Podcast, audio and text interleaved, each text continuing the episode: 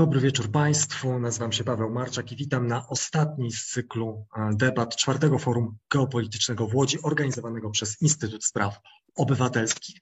A przedmiotem i tytułem dzisiejszej debaty jest cyberbroń i wyścig zbrojeń. Eksperci zwracają uwagę, że mimo spowolnienia pandemicznego, to tak naprawdę w świecie cyberbezpieczeństwa i nowych technologii można zaobserwować wręcz przyspieszenie wydarzeń i wzmożonych działań. I to dzisiaj spróbujemy się nad tymi wzmożonymi działaniami, tymi, tymi działaniami w cyberprzestrzeni zastanowić. A moimi Państwa gośćmi są pan profesor Andrzej Zapałowski, absolwent historii, doktor nauk wojskowych, doktor habilitowany nauk o bezpieczeństwie. W swojej pracy naukowej zajmuje się głównie problemami badawczymi leżącymi na pograniczu bezpieczeństwa narodowego i bezpieczeństwa międzynarodowego, ze szczególnym uwzględnieniem zagadnień Europy Środkowo-Wschodniej, w tym stosunków polsko-ukraińskich w dziewiętnastym dwudziestym pierwszym wieku. Dobry wieczór. Dobry wieczór, witam serdecznie. Jest także z nami pan dr Leszek Sykulski, doktor nauk społecznych w dyscyplinie nauk o polityce, historyk, nauczyciel akademicki, a także adiunkt w Katedrze Bezpieczeństwa Narodowego w Wyższej Szkole Biznesu i Przedsiębiorczości w Ostrowcu Świętokrzyskim. Dobry wieczór. Dobry wieczór. A dzisiejszą debatę poprowadzi Rafał Górski, prezes Instytutu Spraw Obywatelskich i redaktor naczelny Tygodnika Spraw Obywatelskich. Dobry wieczór. Dobry wieczór. Zanim oddam głos Rafałowi, to oczywiście zachęcam Państwa już teraz do zadawania pytań i do naszych, do naszych prelegentów, komentowania naszej debaty. Debata jest dostępna na Facebooku Instytutu Spraw Obywatelskich, a także na Twitterze Instytutu Spraw Obywatelskich. Zanim przejdziemy oczywiście do właściwej dyskusji, to tym razem także, tak jak i ostatnio, mały wstęp filmowy.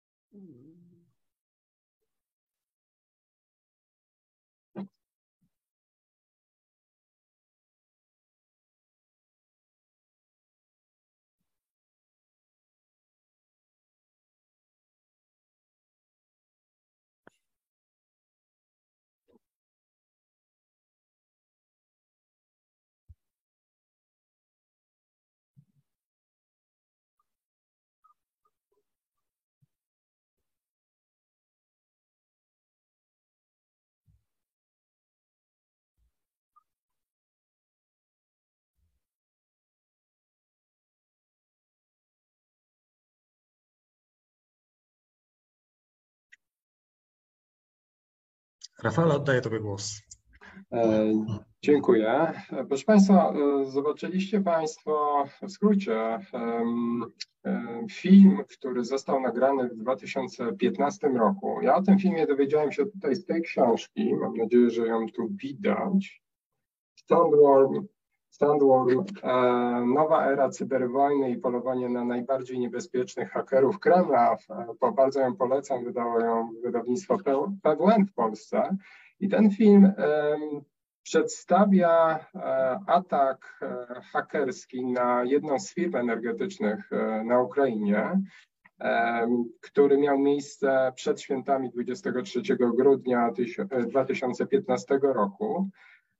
I um, niestety nie było tutaj głosu, natomiast w tym pokoju są przedstawiciele firmy i, i są też przedstawiciele delegacji amerykańskiej, który przy, którzy przyjechali z Ameryki, um, dokonując takiej wizytacji, wizyty studyjnej, um, chcąc zaobserwować i udokumentować, jak takie ataki z wyłączeniem linii energetycznych i zakładów energetycznych na Ukrainie w dwa tysiące piętnastym roku się dokonywały i mogliśmy zaobserwować na tym filmie, jak kursor myszy, który był jakby dostępny dla obsługi tej firmy energetycznej ukraińskiej, jest jakby niezależny od kursora, którym właśnie posługują się hakerzy i odłączają kolejne regiony Ukrainy od prądu.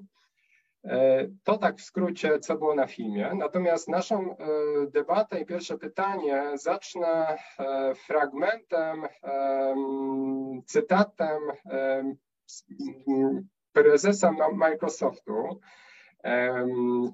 Brad Smith wygłosił takie wystąpienie, z którego Państwu chciałbym przeczytać dwa zdania. Wystąpienie miało na miejsce w dwa tysiące siedemnastym roku na sesji O N Z i tutaj cytuję: dochodzimy do takiego momentu, w którym każdy termostat, każdy grzejnik elektryczny, każdy klimatyzator, każda elektrownia, każde urządzenie medyczne, każdy szpital, każda sygnalizacja świetlna, każdy samochód będzie podłączony do internetu. Należy przemyśleć ewentualne konsekwencje prawdopodobnego cyberataku na te urządzenia. Koniec cytatu. No i pierwsze pytanie do naszych prelegentów, panelistów jest, proszę panów, dlaczego my w Polsce nie obawiamy się cyberataków?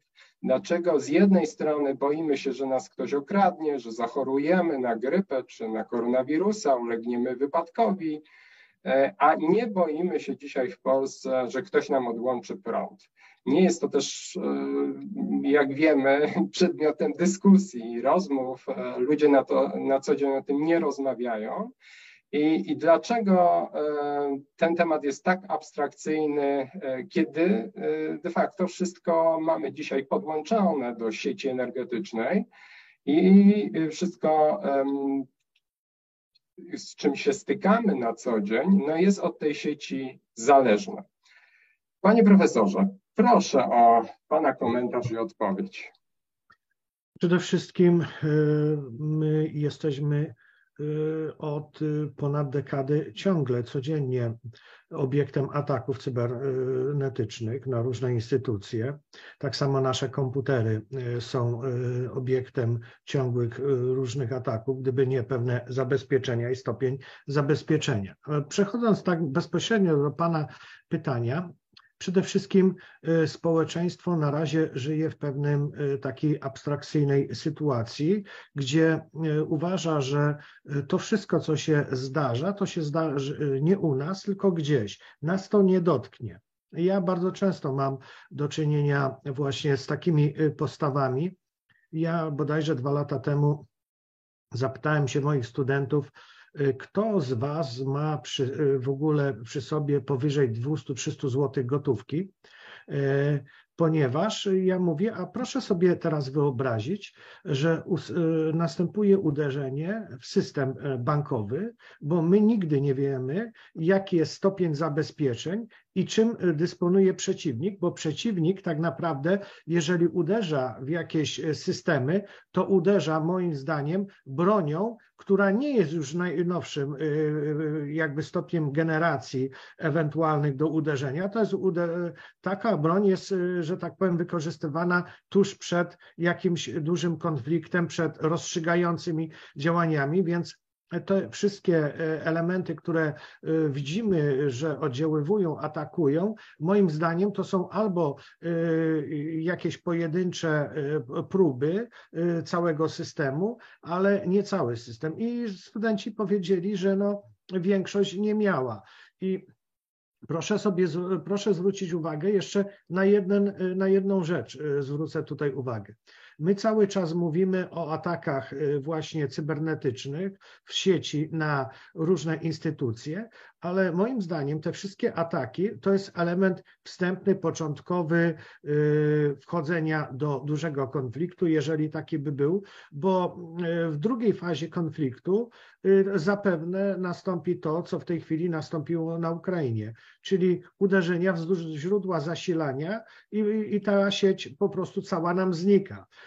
Więc my musimy brać pod uwagę to, że te ataki, jeżeli by dochodziły w rzeczywistości poważne ataki, to po prostu to będzie jakby pierwsza faza.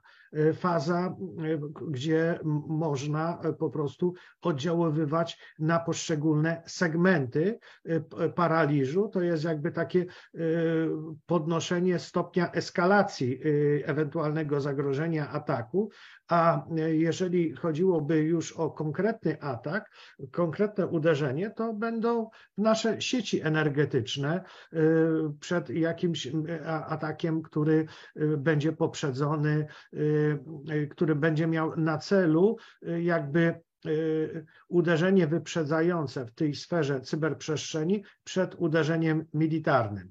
Więc my musimy sobie zdawać sprawę z tego, że tak naprawdę, jeżeli chodzi o cyberprzestrzeń, mamy dwa zagrożenia. Bezpośrednie oddziaływanie i tu głównie oddziaływanie na percepcję społeczną, czyli poprzez różnego rodzaju socjotechnikę, zastraszanie, różne formy używania cyberprzestrzeni i drugie, czyli stwarzanie zagrożeń, czyli wykorzystywanie sieci, wykorzystywanie cyberprzestrzeni dla stwarzania już konkretnych zagrożeń, na przykład przekierowania pociągów na ten sam tor, prawda? Wyłączanie świateł w godzinach szczytu. Ja mówię o tych takich bardzo lajtowych sytuacjach, a poważniejsze sytuacje na przykład to jest wywołanie chaosu poprzez uderzenie właśnie w system bankowy, gdzie wystarczy zablokować karty i duża część społeczeństwa nie wybierze pieniędzy, nie pójdzie kupić żywności i to będzie wywoływało chaos, czyli to jest oddziaływanie, a bezpośredni atak, tak jak mówiłem, to jest nawet po prostu zaatakowanie jakiejś elektrowni, jeżeli ta elektrownia ma systemy, które pozwalają jej po prostu na to, żeby po przejęciu kontroli doprowadzić na przykład do przegrzania jakiejś instalacji, do doprowadzenia do zagrożeń, eksplozji, wybuchu, no czegokolwiek, zniszczenia dużej części infrastruktury w, w danych obszarach. To, to, to, także ja myślę, że kończąc, w rzeczywistości ja sam zauważam, że wiele osób patrzy na to wszystko przez pryzmat monitorów, wszelkich monitorów i, i, i, i ja jak rozmawiam nawet ze studentami, ja, ja im mówię, gdybym ponad dwa lata temu powiedział wam na zajęciach, że będziecie za miesiąc chodzić w lecie w maseczkach po ulicy, powiedzielibyście, że jestem szaleńcem. Gdybym powiedział wam w styczniu, że w lutym nastąpi eskalacja wojny na Ukrainie i będą ginąć tysiące ludzi, to byście powiedzieli, że jestem szaleńcem. My po prostu nie umiemy odczytywać realnych zagrożeń, uważamy je ciągle za abstrakcyjne. Dziękuję bardzo. To samo pytanie do pana Leszka Sykulskiego. No ja myślę, że do końca tak nie jest, że nie dostrzegamy tych zagrożeń, chociaż na pewno zgadzam się z tym, że jest taka tendencja od przełomu lat osiemdziesiątych i dziewięćdziesiątych bardzo niebezpieczna zarówno wśród społeczeństwa, jak i wśród establishmentu, która wywodzi się z tej koncepcji końca historii Francisa Fukuyamy, mówiąca o tym, że tak naprawdę jesteśmy bezpieczni, bo jesteśmy członkiem Sojuszu Północnoatlantyckiego i tak naprawdę nic nam tutaj specjalnie nie zagraża. Zgadzam się z panem profesorem Zapałowskim, że jesteśmy codziennie świadkami różnego rodzaju cyberataków, natomiast też trzeba zrozumieć, że różnego rodzaju incydenty w przestrzeni informacyjnej, szeroko pojętej przestrzeni informacyjnej nie mają tak, tak silnego odbioru, nie, nie są odbierane w sensie percepcji tak, w sposób tak silny jak wydarzenia w przestrzeni rzeczywistej, w, w tym realu. No, dobrym przykładem jest wyciek informacji z konta pocztowego pana ministra Michała Dworczyka. To jest jeden z oczywiście bardzo wielu przykładów. Możemy tutaj podać przykład chociażby włamania na stronę Akademii Sztuki Wojennej, z załączenia tam fałszywego listu komendanta rektora tej uczelni, próba skonfliktowania środowiska, środowiska wojskowych i tak dalej, i tak dalej. Tych przykładów jest znacznie, znacznie więcej, natomiast rzeczywiście ta percepcja, ta percepcja jest tutaj bardzo mocno obniżona, jeśli, jeśli chodzi o, o kwestię odbioru społecznego. Natomiast musimy sobie zdawać sprawę, że te zagrożenia związane z, cyber, z cyberatakami, czy w ogóle z funkcjonowaniem cyberprzestrzeni zmieniły się bardzo mocno w ciągu ostatnich kilkunastu lat.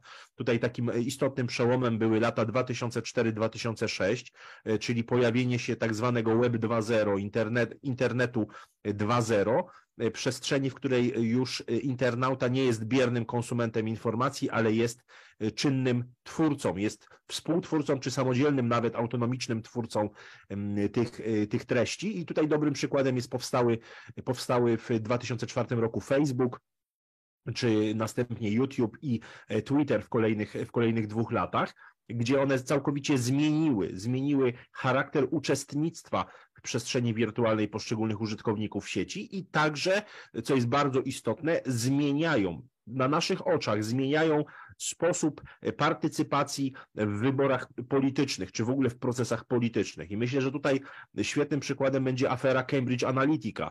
Myślę, że jak sięgniemy po, po te wszystkie informacje, które już, którymi już dysponujemy z poprzednich wyborów prezydenckich, kiedy, kiedy rywalizowali Donald Trump i, i, i, prawda, i, i Joe Biden, jeszcze wcześniej, i jeszcze, jeszcze z wcześniejszych wyborów, no to zobaczymy, że powstały nowe, bardzo niebezpieczne metody manipulowania wyborami politycznymi. Mówi się o tak zwanej metodzie mikrotargetowania behawioralnego.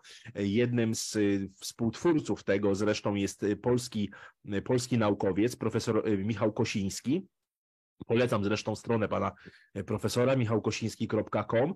To psycholog, który zrobił doktorat w Cambridge, pracuje teraz na, jeśli dobrze pamiętam, na Uniwersytecie Stanforda, tam jest profesorem, natomiast był jednym ze współtwórców tej metody mikrotargetowania behawioralnego. Mówiąc w naj, największym skrócie, chodzi o to, aby na podstawie aby sztuczna inteligencja na podstawie danych pozostawianych przez każdego z nas jako użytkowników mediów społecznościowych, to są tak zwane digital footprints, czyli ślady, ślady cyfrowe, które każdy z nas pozostawia, ale także oczywiście bardzo ważne informacje w mediach społecznościowych dotyczących naszego życia prywatnego, różnego rodzaju upodobań, hobby itd., itd., zainteresowań, aby na tej podstawie sztuczna inteligencja była w stanie tworzyć portrety psychologiczne. No i oczywiście okazuje się, że już siedemdziesiąt interakcji na przykład na Facebooku wystarcza do stworzenia prostego profilu psychologicznego. dwieście pięćdziesiąt już wystarcza sztucznej inteligencji. Mówimy o interakcjach, czyli przysłowiowym lajkowaniu, komentowaniu, udostępnianiu postów. Już dwieście pięćdziesiąt lajków pozwala stworzyć całkiem, całkiem, no można powiedzieć, bardzo przydatny, na przykład służbom specjalnym albo agencjom P R-owym, agencją marketingowym portret psychologiczny danego użytkownika i w tym momencie no, ta poprzednia kampania wyborcza w Stanach Zjednoczonych pokazała, że zaciągnięto dane z Facebooka kilkudziesięciu milionów Amerykanów, stworzono ich portrety psychologiczne i za pomocą metody mikrotargetowania behawioralnego sztuczna inteligencja była w stanie spersonalizować przekaz polityczny pod konkretną osobę, nie pod konkretną grupę wiekową, grupę etniczną itd., itd., ale pod konkretnego człowieka charakteryzującego się określonymi zainteresowaniami, określonymi przekonaniami itd., itd. To jest bardzo skuteczne. Niestety, tutaj kłania się książka Christophera Wylie, Mindfuck, polecam tę książkę, gdzie, gdzie pokazuje te kulisy tworzenia i to jest rzeczywistość. Myślę, że, no, obym się mylił, ale myślę, że w najbliższa kampania wyborcza do polskiego parlamentu może stać pod, pod znakiem także wykorzystywania, szerokiego wykorzystywania sztucznej inteligencji i metody mikrotargetowania behawioralnego. Warto na to, na to zwracać uwagę. Natomiast ym, oczywiście ta kwestia tego filmiku, który umieściliście ym, Państwo na, na samym początku, też każe tutaj y, y, y, no, y, pytać o stopień zabezpieczenia infrastruktury krytycznej. Wiemy o atakach izraelskich na elektrownie jądrowe w Iranie, wiemy tutaj o tej rywalizacji w cyberprzestrzeni między Rosją a Ukrainą, czy szerzej między Rosją a tak zwanym kolektywnym Zachodem. No myślę, że to jest oczywiście kwestia przyszłości, czyli, czyli kwestia no, wykorzystywania szeroko pojętego internetu rzeczy. Powiedział Pan o tym połączeniu wszystkich tych urządzeń, także urządzeń domowych, w przyszłości lodówek, pralek, sygnalizacji świetlnej itd., itd. To się wiąże z możliwościami oddziaływania na społeczeństwo, ale to się wiąże także z konkretnymi zagrożeniami, czyli zbieraniem potężnych baz danych, bardzo wielu informacji na temat, na temat, na temat ludzi. No i oczywiście nie zawsze wykorzystywania tego zgodnie z zasadami wolności, praw człowieka i tak dalej. Myślę, że system kredytu społecznego w Chinach i system rozpoznawania twarzy wykorzystywany w, w oparciu oczywiście o sztuczną inteligencję, która obecnie funkcjonuje w Chińskiej Republice Ludowej, system kredytu społecznego, no jasno pokazuje, w którą stronę może, może ten świat pójść, wykorzystując właśnie sztuczną inteligencję. Dziękuję. Pozostańmy dalej w konwencji czy w obszarze związanym z energetyką. Tym razem chciałbym zacząć, czy zacznę od fragmentu z tej książki. Zaraz zobaczę, czy dobrze ją widać. Cyber, broń i wyścig zbrojeń, wydaną w Polsce przez M T Biznes, też Państwu bardzo polecam. I na mnie największe wrażenie, kiedy czytałem te siedemset stron, zrobił taki fragment, który znowu Państwu zacytuję. To cytat, proszę, proszę się nie gniewać za ostre słowa. Są w środku, są kurwa w środku. Koniec cytatu. I to usłyszała autorka książki, Nicole Perlroth, dziennikarka New York Timesa, od swojego informatora w lipcu dwa tysiące siedemnastego roku, czyli pięć lat temu. Ten informator dotarł do nadzwyczajnego komunikatu Departamentu Bezpieczeństwa Krajowego i F B I i to ostrzeżenie dotyczyło rozgoszczenia się Rosjan w systemach niezliczonej liczby amerykańskich elektrowni jądrowych i energetycznych. No i właśnie, proszę, pytanie do panów, dlaczego w debacie publicznej na temat budowy elektrowni atomowej w Polsce nie porusza się tematu cyberbezpieczeństwa, przynajmniej w, w, w tej debacie docierającej do masowego odbiorcy, do nas obywateli, być może gdzieś spe, wśród specjalistów o tym się mówi. No i nie mówi się o tym, jakie Amerykanie mają wyzwania w tym obszarze z Rosjanami w nawiązaniu do tego, co ujawnia e, autorka książki Cyberbroń, wyścig zbrojeń. Tym razem proszę, e, o doktor, pani, panie doktorze, o, o, od pana o odpowiedź. Ja bym tutaj rozróżnił dwie, dwa obszary. Pierwszy obszar w ogóle takiej debaty publicznej, po drugie tego, co naprawdę, tych decyzji, które naprawdę zapadają w, powiedzmy, w obszarach podejmowania decyzji w państwie polskim. Oczywiście o bardzo wielu rzeczach nie wiemy, do tych bardzo wielu informacji trzeba mieć dostęp, do informacji niejawnych i tak dalej, i tak dalej. Natomiast myślę, że wynika to z kilku, kilku względów. Musimy sobie zdawać sprawę, że polska cyberprzestrzeń, czy jeszcze szerzej, polska przestrzeń informacyjna jest traktowana niezwykle po macoszemu przez establishment trzeciej Rzeczpospolitej. To, był, to nigdy nie był jakiś wielki priorytet dla państwa polskiego. Ja podzielę się tutaj własnym takim doświadczeniem, bo myślę, że to takie, że to doświadczenie z autopsji jest bardzo istotne. Kiedy ja trafiłem jako młody absolwent uniwersytetu do Kancelarii Prezydenta Rzeczypospolitej Polskiej, trafiłem tam do zespołu analitycznego, który zajmował się między innymi pisaniem analiz dla prezydenta w oparciu o informacje niejawne. Byłem w ciężkim szoku, podobnie jak, moi koleżanki, jak i moje koleżanki i koledzy z tego, z tego zespołu, kiedy się dowiedzieliśmy, że w Pałacu Prezydenckim od roku tysiąc dziewięćset osiemdziesiątego dziewiątego, czy od roku tysiąc dziewięćset dziewięćdziesiątego, od wyborów prezydenckich, nie powstało ani jedno pomieszczenie certyfikowane do przetwarzania informacji niejawnych. Proszę sobie wyobrazić. Była sytuacja, gdzie przez wiele miesięcy pisaliśmy streszczenia raportów służb specjalnych dla prezydenta R P świętej pamięci Lecha Kaczyńskiego na maszynach do pisania. Na maszynach do pisania, ponieważ nie było certyfika- certyfikowanych pomieszczeń wyposażonych w komputery klasy Tempest, w, w niszczarki klasy D I N pięć, w specjalnie zabezpieczone okna itd., itd. Czyli pomieszczenia, które gwarantowałoby bezpieczne przetwarzanie informacji niejawnych. To jest coś niewyobrażalnego, że od roku tysiąc dziewięćset dziewięćdziesiątego do roku dwa tysiące szóstego nie było takiego pomieszczenia w Pałacu Prezydenckim. No i pytanie, kto za to odpowiada?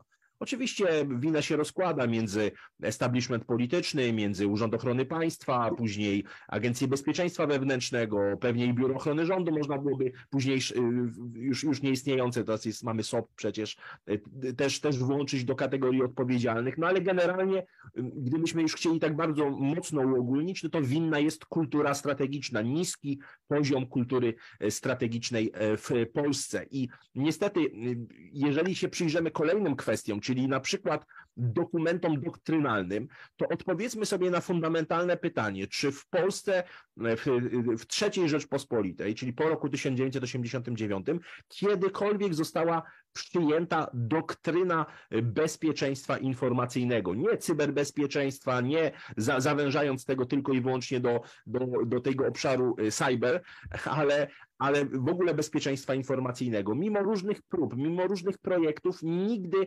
doktryna bezpieczeństwa informacyjnego w Polsce nie została przyjęta, co jest oczywiście wielkim skandalem, bo taka doktryna na przykład funkcjonuje w Federacji Rosyjskiej, zresztą istniało wiele tych doktryn związanych z bezpieczeństwem, z bezpieczeństwem informacyjnym. I niestety ten niski poziom kultury strategicznej odbija się na tym, na tym podejściu. No jeżeli mamy sytuację, w której szef kancelarii premiera przetwarza informacje służbowe, przetwarza informacje służbowe na skrzynce pocztowej pod tytułem Wirtualna Polska, bez jakichkolwiek zabezpieczeń, no to to jest też przykład tego no, horrendalnie niskiego poziomu kultury strategicznej. No i ostatnia sprawa, ostatnia sprawa, jeżeli pełno Pełnomocnikiem rządu do spraw bezpieczeństwa przestrzeni informacyjnej jest pan Stanisław Żaryn, który w sposób absolutnie nieprofesjonalny, w sposób absolutnie amatorski prowadzi jakąś formę narracji strategicznej, czy przynajmniej tego, co miałoby być narracją strategiczną w zakresie bezpieczeństwa informacyjnego Polski, to ja się wcale nie dziwię, że dochodzi do tak kompromitujących wpadek, jak, jak to, że już po raz drugi youtuberzy rosyjscy kompromitują głowę państwa polskiego, pana prezydenta Andrzeja Dudę, podszywając się pod politykę innego państwa. Dziękuję. Dziękuję. Panie profesorze, teraz czas dla pana.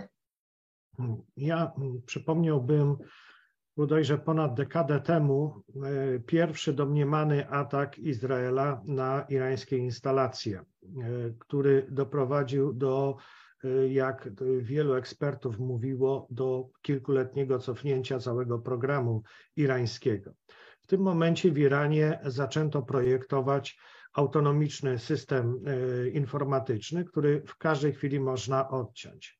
Proszę także zwrócić uwagę, że tuż przed wznowieniem aktywnej wojny na Ukrainie w lutym tego roku Rosjanie też testowali funkcjonowanie odcięcia całego systemu informatycznego od świata.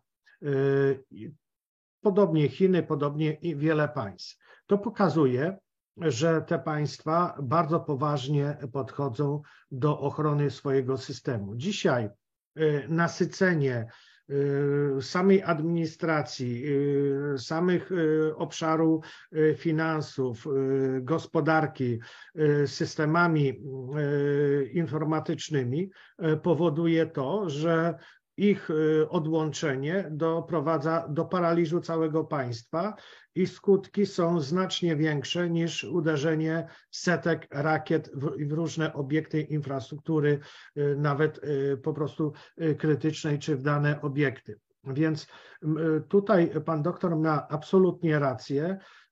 W Polsce nie przywiązuje się do tego odpowiedniej wagi. Druga rzecz. Tak naprawdę my nie wiemy, jakimi systemami łamania zabezpieczeń dysponuje przeciwnik. Niemcy hitlerowskie w czasie drugiej wojny światowej też były pewne, że enigmy nikt nie jest w stanie złamać, a ten system został złamany przez Polaków i bardzo skrzętnie wykorzystywany przez Anglosasów.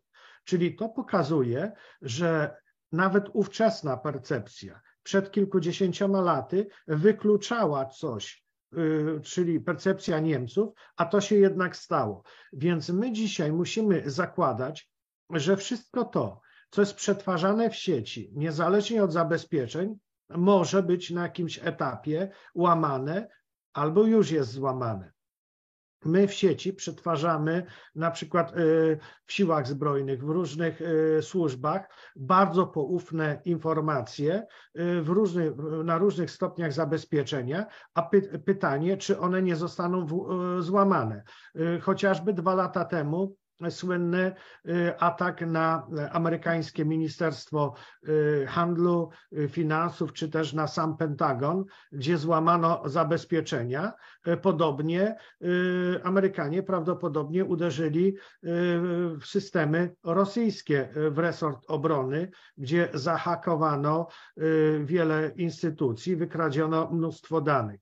Te dane po prostu kradnie się w olbrzymich ilościach, więc pytanie jest takie właśnie, na ile jesteśmy w stanie ochronić. Dzisiaj już z informacji, które do mnie docierają, ale nie tylko do mnie, wiele służb informacje ściśle tajne znowu nie przetwarza w sposób elektroniczny, tylko są pisane ręcznie.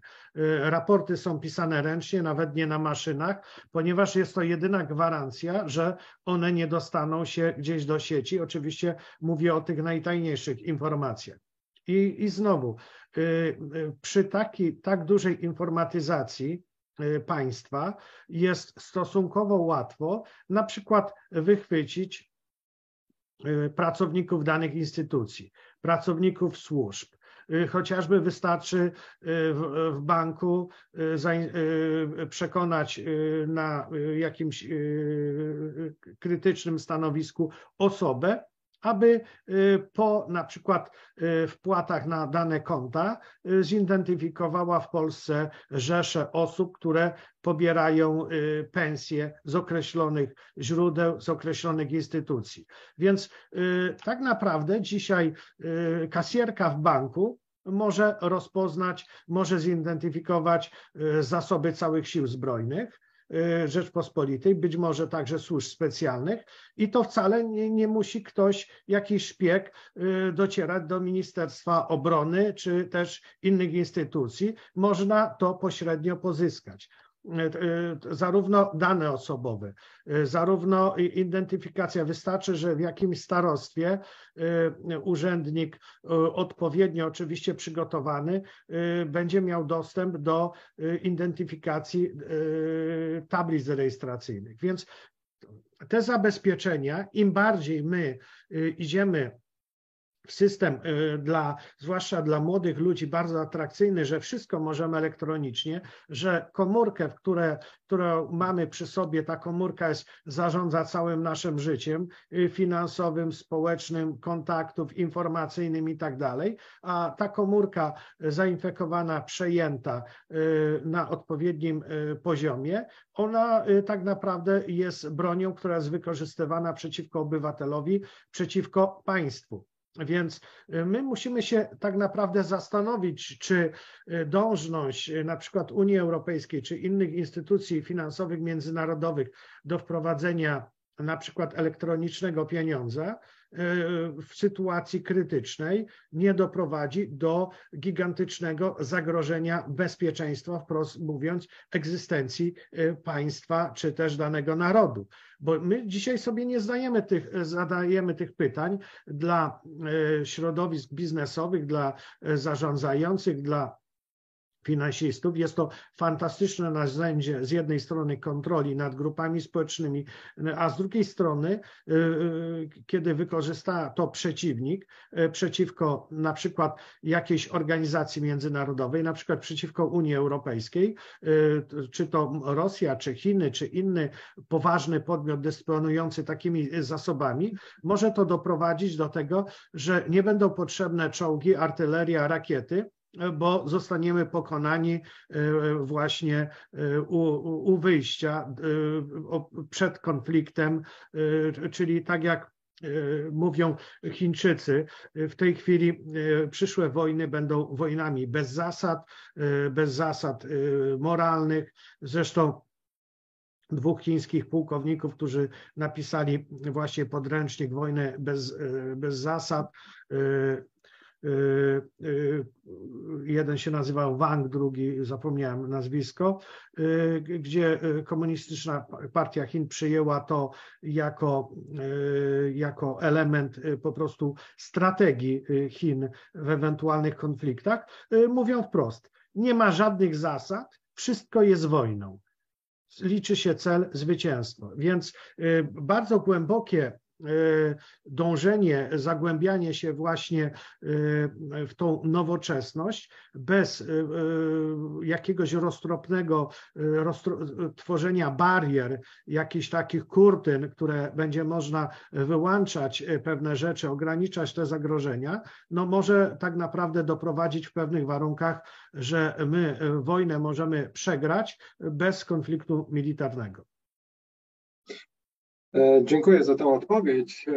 Ja jeszcze raz wracając do tutaj cytatu z książki Cyberbroni i wyścig zbrojeń, powiem, że faktycznie no, bardzo musi być niska um, kultura strategiczna w naszym państwie, jeżeli przy tej debacie o elektrowniach atomowych w Polsce ten temat rozgoszczenia się Rosjan w amerykańskich systemach informatycznych tych elektrowni atomowych w Stanach Zjednoczonych po prostu w ogóle u nas nie jest obecny.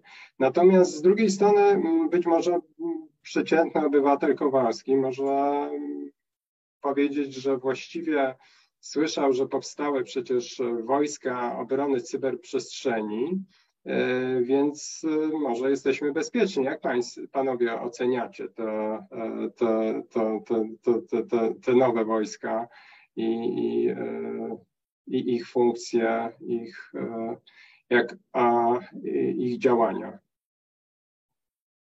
Który z panów chciałby pierwszy? Może tak króciutko. Na pewno te wojska w jakiś sposób zwiększają potencjał, że tak powiem, neutralizowania zagrożeń. Nie, nie jestem w stanie ocenić, bo to jest, są tajne kwestie, jakie obszary są priorytetowe dla tych wojsk, ale chciałbym zwrócić uwagę, że mimo wszystko dochodzi do olbrzymich wpadek. Bodajże w styczniu tego roku wyciekło grubo ponad milion danych dotyczących zasobów sprzętowych, które znajdują się w Wojsku Polskim. Oczywiście bagatelizowano, że to stare, że to nie ma większego znaczenia, ale mimo wszystko po prostu wyciekły te miliony, grubo ponad milion danych do, dotyczących poszczególnych artykułów w siłach zbrojnych, które znajdują się w różnych zakładach, to części zamienne, remontowe i tak dalej. To też jest niezwykle ważna dla przeciwnika wiedza.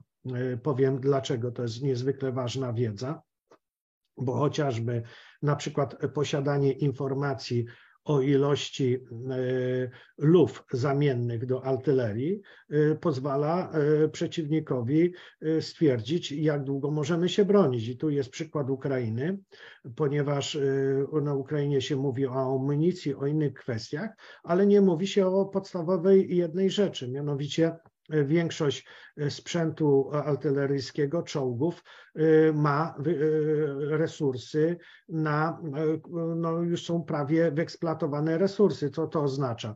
Przeciętny armatohaubica lufa może wystrzelić powiedzmy siedem tysięcy pocisków, w zależności jaka, i trzeba ją wymienić, bo ona jest już nie do użytku. I teraz pytanie, ile mamy tych luf przysłowiowych? Ja oczywiście upraszczam do tej armatohaubic, świadczy o tym, poza amunicją, jak długo się możemy bronić. A na Ukrainie należy domniemywać, że siedemdziesiąt do osiemdziesięciu procent z ciężkiego sprzętu ma resursy już po prostu na końcu zużycia.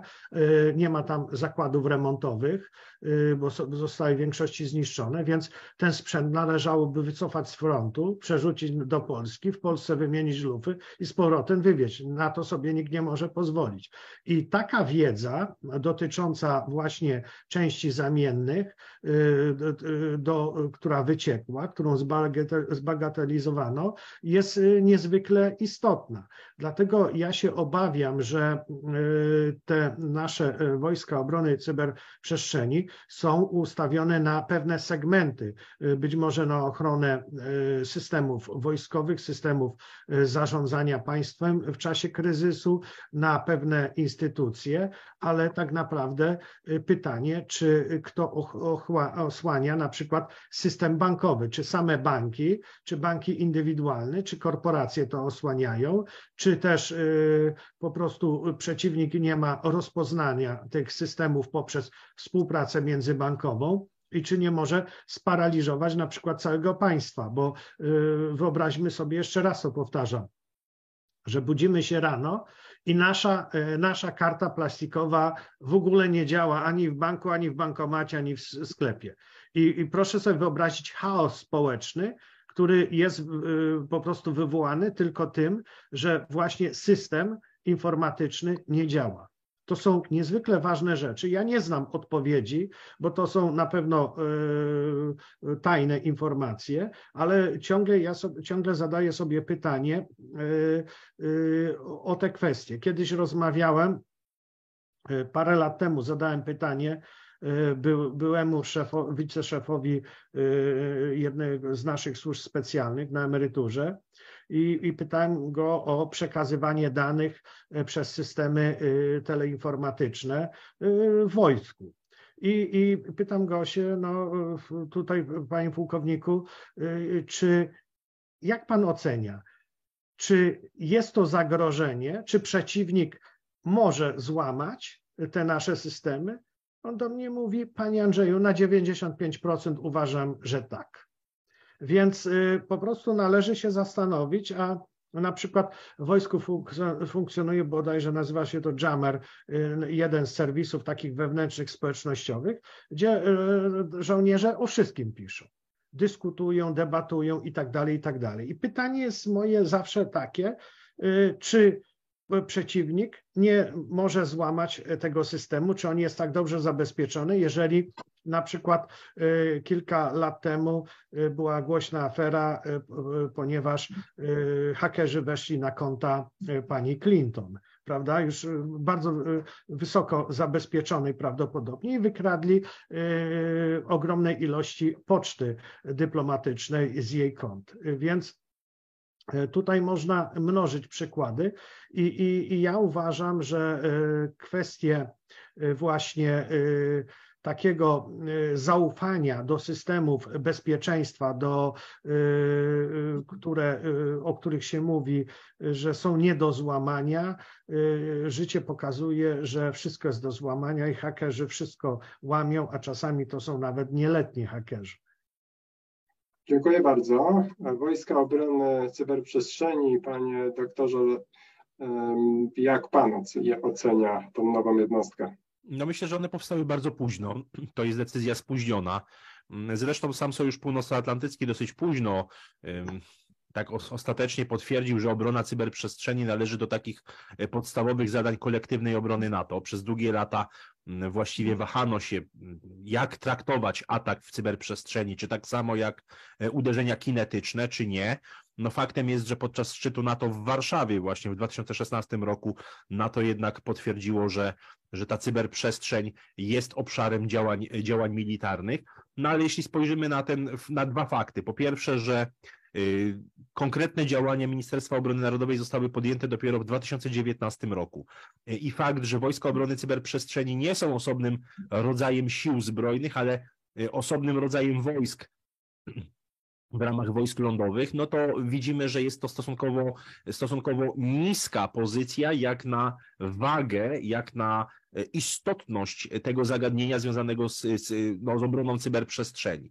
No bo dopiero ten, jak się przyjrzymy tym konkretnym decyzjom, które były podejmowane, no bo przecież, przecież to jest dwa tysiące dziewiętnasty rok, ta, powołano Narodowe Centrum Bez, Bezpieczeństwa Cyberprzestrzeni na bazie Narodowego Centrum Kryptologii i Inspektoratu Informatyki też Ministerstwa Obrony Narodowej, czyli tak naprawdę skonsolidowano dopiero w dwa tysiące dziewiętnastym roku wszystkie zasoby, kompetencje resortu obrony narodowej w obszarze cyber, krypto i I T, że tak już użyję tych anglojęzycznych określeń. To wszystko skonsolidowano w jednej instytucji, natomiast, natomiast sama, sama decyzja o wprowadzeniu koncepcji, organizacji, funkcjonowania wocu, czyli Wojsk Obrony Cyberprzestrzeni, nastąpiła dopiero we wrześniu dwa tysiące dziewiętnastego roku.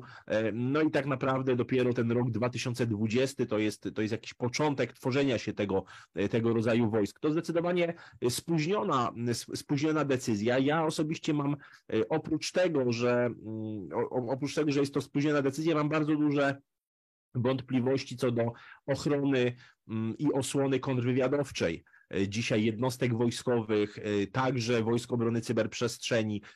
Sam pamiętam swoje ćwiczenia wojskowe z dwa tysiące siedemnastego roku, czyli w okresie rządów obecnie także rządzącej partii w Akademii Wojsk Lądowych we Wrocławiu i pamiętam, nagłośniliśmy to jako oficerowie rezerwy, jak pamiętam, że po prostu do jednostki wojskowej, w której w tym samym czasie szkolił się pododdział wojsk Arabii Saudyjskiej, szkolili się także podchorążowie z Białorusi.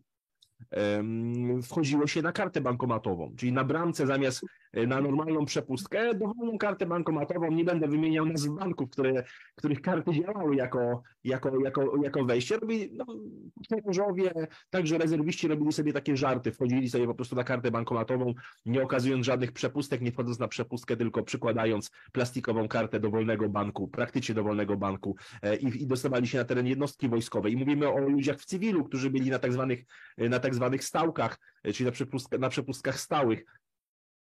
Więc ja tutaj mam bardzo duże wątpliwości, tym bardziej, że też musimy zdawać sobie sprawę z tego, co się wydarzyło w Polsce w latach dwa tysiące trzy do dwa tysiące pięć, czyli złamanie konstytucji, złamanie wszystkich możliwych zasad, jeśli chodzi o osłonę kontrwywiadowczą, jeśli chodzi o w ogóle bycie suwerennym państwem. Mówię o tajnym więzieniu C I A w Starych Kiejkutach i to podporządkowanie polskich służb specjalnych służbom amerykańskim, o czym świetnie napisał pan dr Tomasz Kozłowski w swojej książce pod tytułem Koniec Imperium M S W i to zostało też świetnie przedstawione w debacie, w jednej z debat prowadzonych przez pana Piotra Wojciechowskiego w I P N T V. Jest to na, na YouTubie jeszcze dostępna debata, która pokazała, jak na przełomie lat osiemdziesiątych i dziewięćdziesiątych polskie służby specjalne, czy też służby specjalne P R L u, głównie wywiad, Departament Pierwszy M S W, zostały przejęte przez C I A.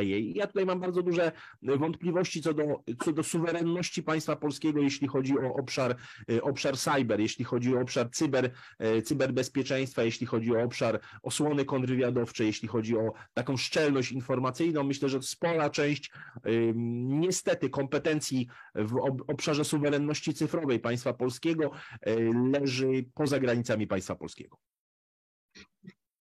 Dziękuję bardzo. Mamy już pierwsze pytania od naszych telewidzów, od tych, którzy oglądają naszą debatę. Bardzo za, za nie dziękujemy. Do pytań przejdziemy w drugiej godzinie, ale zachęcam też do nadsyłania nowych pytań.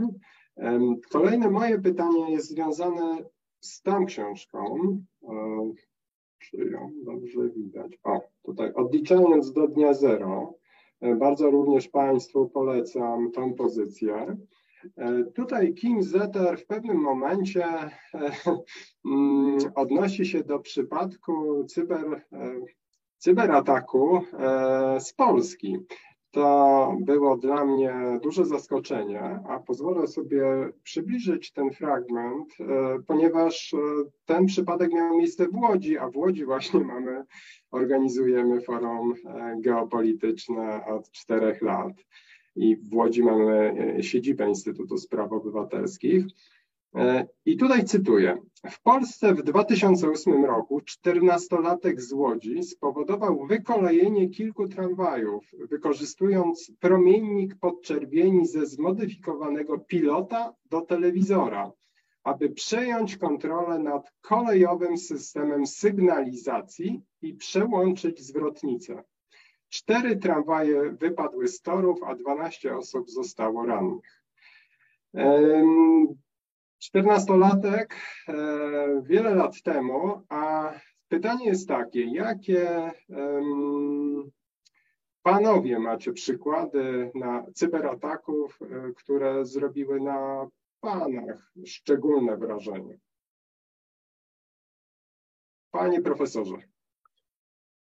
No, cy, cy, takich przykładów jest oczywiście bardzo dużo. Tutaj pan doktor wymieniał chociażby ten atak z dwa tysiące dwudziestego roku na Akademię Sztuki Wojennej, gdzie to jest uczelnia, najważniejsza uczelnia wojskowa w Polsce, gdzie została absolutnie zahakowana przez wiele dni system po prostu cały. Musiało, musiało, musiało przebudowywać wszystko. Tak samo z tego, co pamiętam, dla mnie wykradzenie danych z fundacji Billa Gatesa. To było po prostu olbrzymiej ilości danych, już w tej chwili nie pamiętam, dla mnie to był szok, to, był, to powinien być jeden z najbardziej zabezpieczonych ludzi na świecie z uwagi na tym, na to, czym się tak naprawdę zajmuje w cyberprzestrzeni, ale także można powiedzieć takie mniejsze rzeczy. Pamiętam, bodajże też w dwa tysiące dwudziestym czy dwa tysiące dwudziestym pierwszym roku w, w Izraelu wybuchła bardzo duża afera związana z tym, że y, służby Hamasu podszywały się pod y, panie Izraelki i y, y, y wyciągały dane od żołnierzy od żołnierzy izraelskich i z tego była bardzo duża afera, bo to nie dotyczyło tylko kilku żołnierzy i osławione służby izraelskie, bodajże to chyba Shin Bet, po prostu nie, dopiero po kilku miesiącach namierzył i, i zorientował się, więc ta osłona kontrwywiadowcza nie kuleje tylko, jak niektórzy mówią, w Polsce, ale także kuleje w tych państwach, które uchodzą za jakby takie flagowe po prostu państwa w zakresie ochrony tej kontrwywiadowczej i jakości służb specjalnych. Także tutaj praktycznie proszę zwrócić uwagę, że jeżeli Hamas Posiał, posiadł takie zdolności, czy, czy też zdolności, przypominam sobie sytuację też bodajże sprzed dwóch lat z Iranu, gdzie bodajże to dotyczyło żołnierzy osiem, rodzin osiemnastej, osiemdziesiątej drugiej Dywizji Amerykańskiej, gdzie tak naprawdę przesyłano żonom, matkom informacje, które wprowadzały gigantyczny ferment wśród po prostu, które dotyczyły czy złego prowadzenia się ich mężów, czy, czy też dotyczyły zagrożeń, czy tego, że po prostu ktoś zginął i tak dalej. To są takie luźne przykłady, ale tu widać, że ta wojna w cyberprzestrzeni jest nakłada się na wojnę psychologiczną. Jest ona wykorzystywana, to co na samym początku mówiłem, oddziaływanie społeczne. To są te pierwsze fazy dezintegracji, destabilizacji społeczeństwa. To, co w latach siedemdziesiątych mówił Jurij Bezmienow, jeden z agentów, który uciekł na zachód i mówił o systemie, fazach destabilizacji państw i podbijania bez wojny przez służby specjalne Rosji. W tej chwili te jakby narzędzia, które były wtedy stosowane, zostały po prostu o tyle udoskonalone, że je się uzyskuje poprzez systemy elektroniczne. Zresztą proszę sobie tylko przypomnieć dekadę temu, kolorowe rewolucje, czy tam od dwóch dekad, kolorowe rewolucje, one właśnie rozpoczynały się w systemach i poprzez wykorzystanie systemów informatycznych w cyberprzestrzeni. Przecież kolorowa rewolucja w Egipcie, doszło do niej po roku, od kiedy upowszechniono tam internet i, i, i doszło do przewrotu, podobnie było w Tunezji, prawda? Więc my tutaj widzimy jakby takich parę obszarów, o których wspominałem, czyli dzisiaj kreuje się zagrożenia w połączeniu z operacjami psychologicznymi, czyli modyfikowaniem percepcji społeczeństwa, uległości, zastraszania społeczeństwa poprzez oddziaływanie. No bo dzisiaj sobie żartujemy, że jeżeli wyłączymy przekaźniki komórkowe, no to dzieci wpadną w rozpacz. Po prostu będą gigantyczne problemy z psychiką. No, no katastrofa może być naprawdę w wielu pokoleniach, bo ja to widzę wśród dzieci, co się dzieje. Czyli widzimy tutaj, jak to oddziaływanie, jak to jest połączone, a, a, a także to, o czym mówiliśmy wcześniej. No przede wszystkim oddziaływanie poprzez wprost doprowadzania do katastrof. Tutaj pana przywołany przykład, że młody człowiek, nastolatek mógł do tego doprowadzić, a są przykłady, gdzie nastolatkowie atakują całe systemy poważne informatyczne i są hakerami, zanim skończą osiemnaście lat. Takich przykładów jest, jest wiele, więc tak naprawdę zagrożenia mogą być kreowane przez państwa, mogą być przez korporacje w celu uzyskania dostępów do rynków, czy też walki z konkurencją, mogą być używane właśnie w cyberprzestrzeni, ale także to mogą być, powiedzmy, takie w cudzysłowie samotne wilki, czyli osoby, które się same uczą i które chcą się ze światem rozliczyć i też powodować zagrożenia. Więc to są narzędzia, które dużo łatwiej które dużo łatwiej wykorzystać do, można powiedzieć, do bardzo szerokiego oddziaływania, czego nie można zrobić było wcześniej, na przykład kradnąc czołg, prawda, z jednostki, czy jakąś inną broń, bo po prostu było bardzo określone. Tutaj to oddziaływanie może być bardzo duże. Ja tylko jeszcze tutaj zwrócę uwagę na jedną rzecz. Tak głęboko totalitarne państwo jak Korea Północna przecież jest posądzana o to, że nie pamiętam, czy w ostatnim roku, czy dwóch, wykradła z, ze światowych kont, z banków około dziesięć miliardów dolarów poprzez ataki po prostu na sieci bankowe. Więc jeżeli w Korei Północnej, gdzie jest bardzo, bardzo ograniczony dostęp powszechny, praktycznie go nie ma do y, sieci, i ci operatorzy, którzy nierzadko słyszałem, że operowali z Indonezji,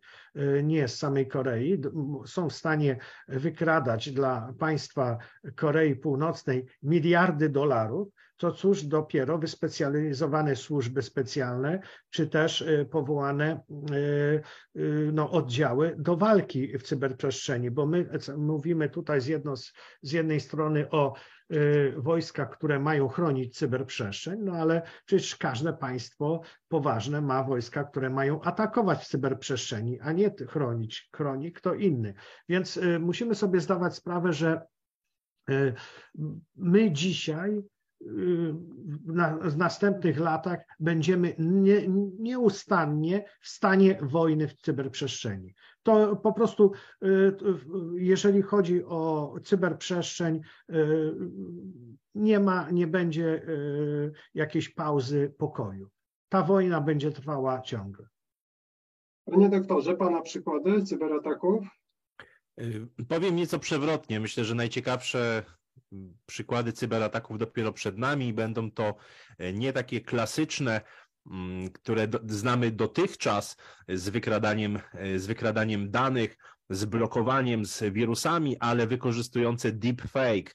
Te deepfake'i, myślę, że będzie to absolutna zmora najbliższej, najbliższej dekady, która będzie bardzo, w sposób bardzo istotny wpływać na, na, poziom, na poziom bezpieczeństwa państw i organizacji międzynarodowych. Natomiast jeżeli chodzi o te przeszłe, te przeszłe przykłady, no myślę, że na pewno Stuxnet, najbardziej znany cyberatak odkryty w dwa tysiące dziesiątym roku, to taki wieloaspektowy, no szkodliwy program, który wyłączył działanie wirówek do wzbogacania uranu w Iranie, co oczywiście spowolniło program jądrowy tego, tego kraju o ładnych kilka, ładnych kilka lat. No, oczywiście Stuxnet był, jako pierwszy wywołał w ogóle dyskusję na temat stosowania cyberbroni w atakach na, na te cele przemysłowe.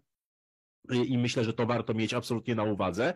Natomiast myślę, że rok dwa tysiące dwudziesty pierwszy jako całość, jako cały zespół ataków w cyberprzestrzeni jest, jest świetnym w ogóle przykładem na niespotykane dotąd natężenie ataków hakerskich na całym świecie. I jeżeli używamy takiego pojęcia jak prywatyzacja wojny, w języku angielskim privatization of war, bardzo popularny termin, zwłaszcza na Zachodzie, to najczęściej tutaj stają przed oczami takie grupy jak Blackwater czy grupa Wagnera, no ale musimy sobie zdawać sprawę, że przestępcze grupy szyfrujące czy wykradające dane i żądające za to zapłaty, to jest absolutnie coś, z czym mamy już do czynienia. No i gdybym miał, tutaj pyta Pan o konkretne przykłady, więc tutaj patrząc na rok dwa tysiące dwudziesty pierwszy, zacząłbym od tego kwietniowego ataku z ubiegłego roku na firmę, amerykańską firmę pali, paliwową Colonial Pipeline.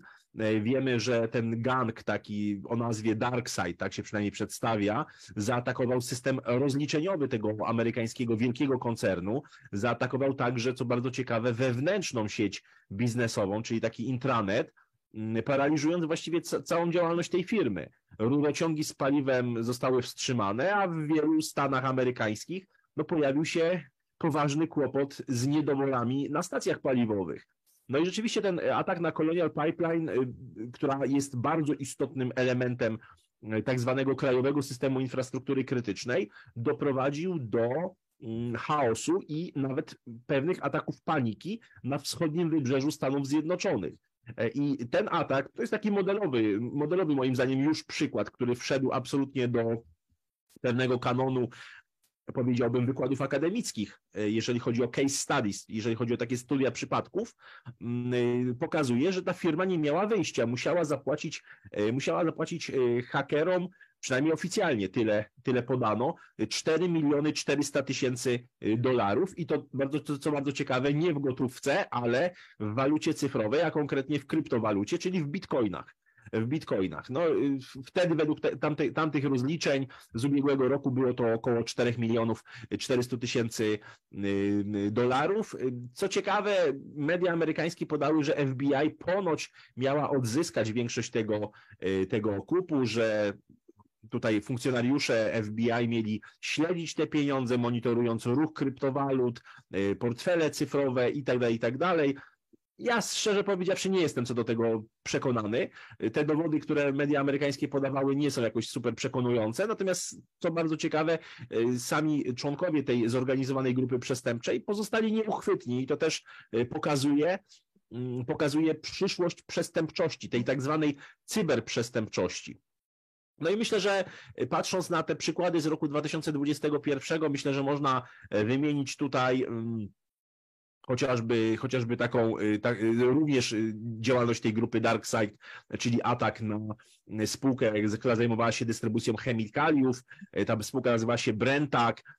Tam chodziło o zaszyfrowanie danych po prostu na dyskach tej firmy. Wtedy, wtedy grupa DarkSide domagała się siedmiu i pół miliona dolarów też w kryptowalutach. Ostatecznie ponoć ten niemiecki dystrybutor chemikaliów zapłacił, zapłacił ponad cztery miliony dolarów.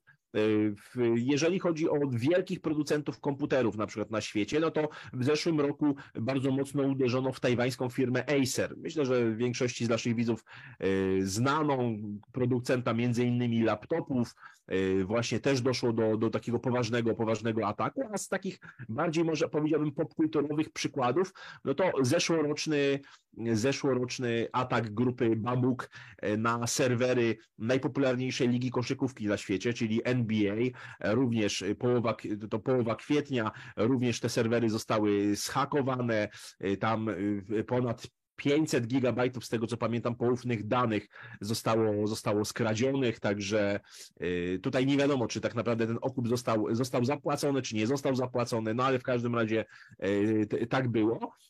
No a z, polskich, z, z polskiego podwórka, że tak powiem, to myślę, że z tych największych ataków, myślę, że warto, ataków dla okupu, bo to też warto podkreślić, myślę, że warto wymienić producenta takich gier jak Wiedźmin czy Cyberpunk dwa tysiące siedemdziesiąt siedem, czyli C D Projekt. Warszawskie studio tej, tej firmy padło ofiarą grupy o nazwie Hello Kitty. Grupa hakerów wtedy uzyskała dostęp do, do kodu źródłowego projektów gier na urządzeniach deweloperskich. No i nie wiadomo, jakie tak naprawdę dokładnie te żądania postawili hakerzy. Podobno C D Projekt nie podjął, nie podjął negocjacji. W efekcie część tych danych, które została skradziona z firmowych komputerów, wyciekło, wyciekło do sieci. No to, to tyle.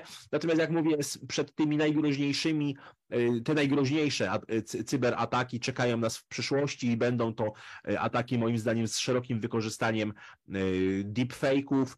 Będą to bardzo niebezpieczne, bo będą to prawdopodobnie różnego rodzaju operacje podszywania się pod kierownictwo państwa, pod dowódców wojskowych, zupełnie sfingowane dokumenty, sfingowane wypowiedzi, zarówno audio, jak i nawet audio-wideo, no bo spójrzmy nawet na, taką, na takie strony, które dzisiaj generują wizerunki osób zupełnie nieistniejących. Jest taka strona this person does not exist kropka com, jeżeli dobrze pamiętam.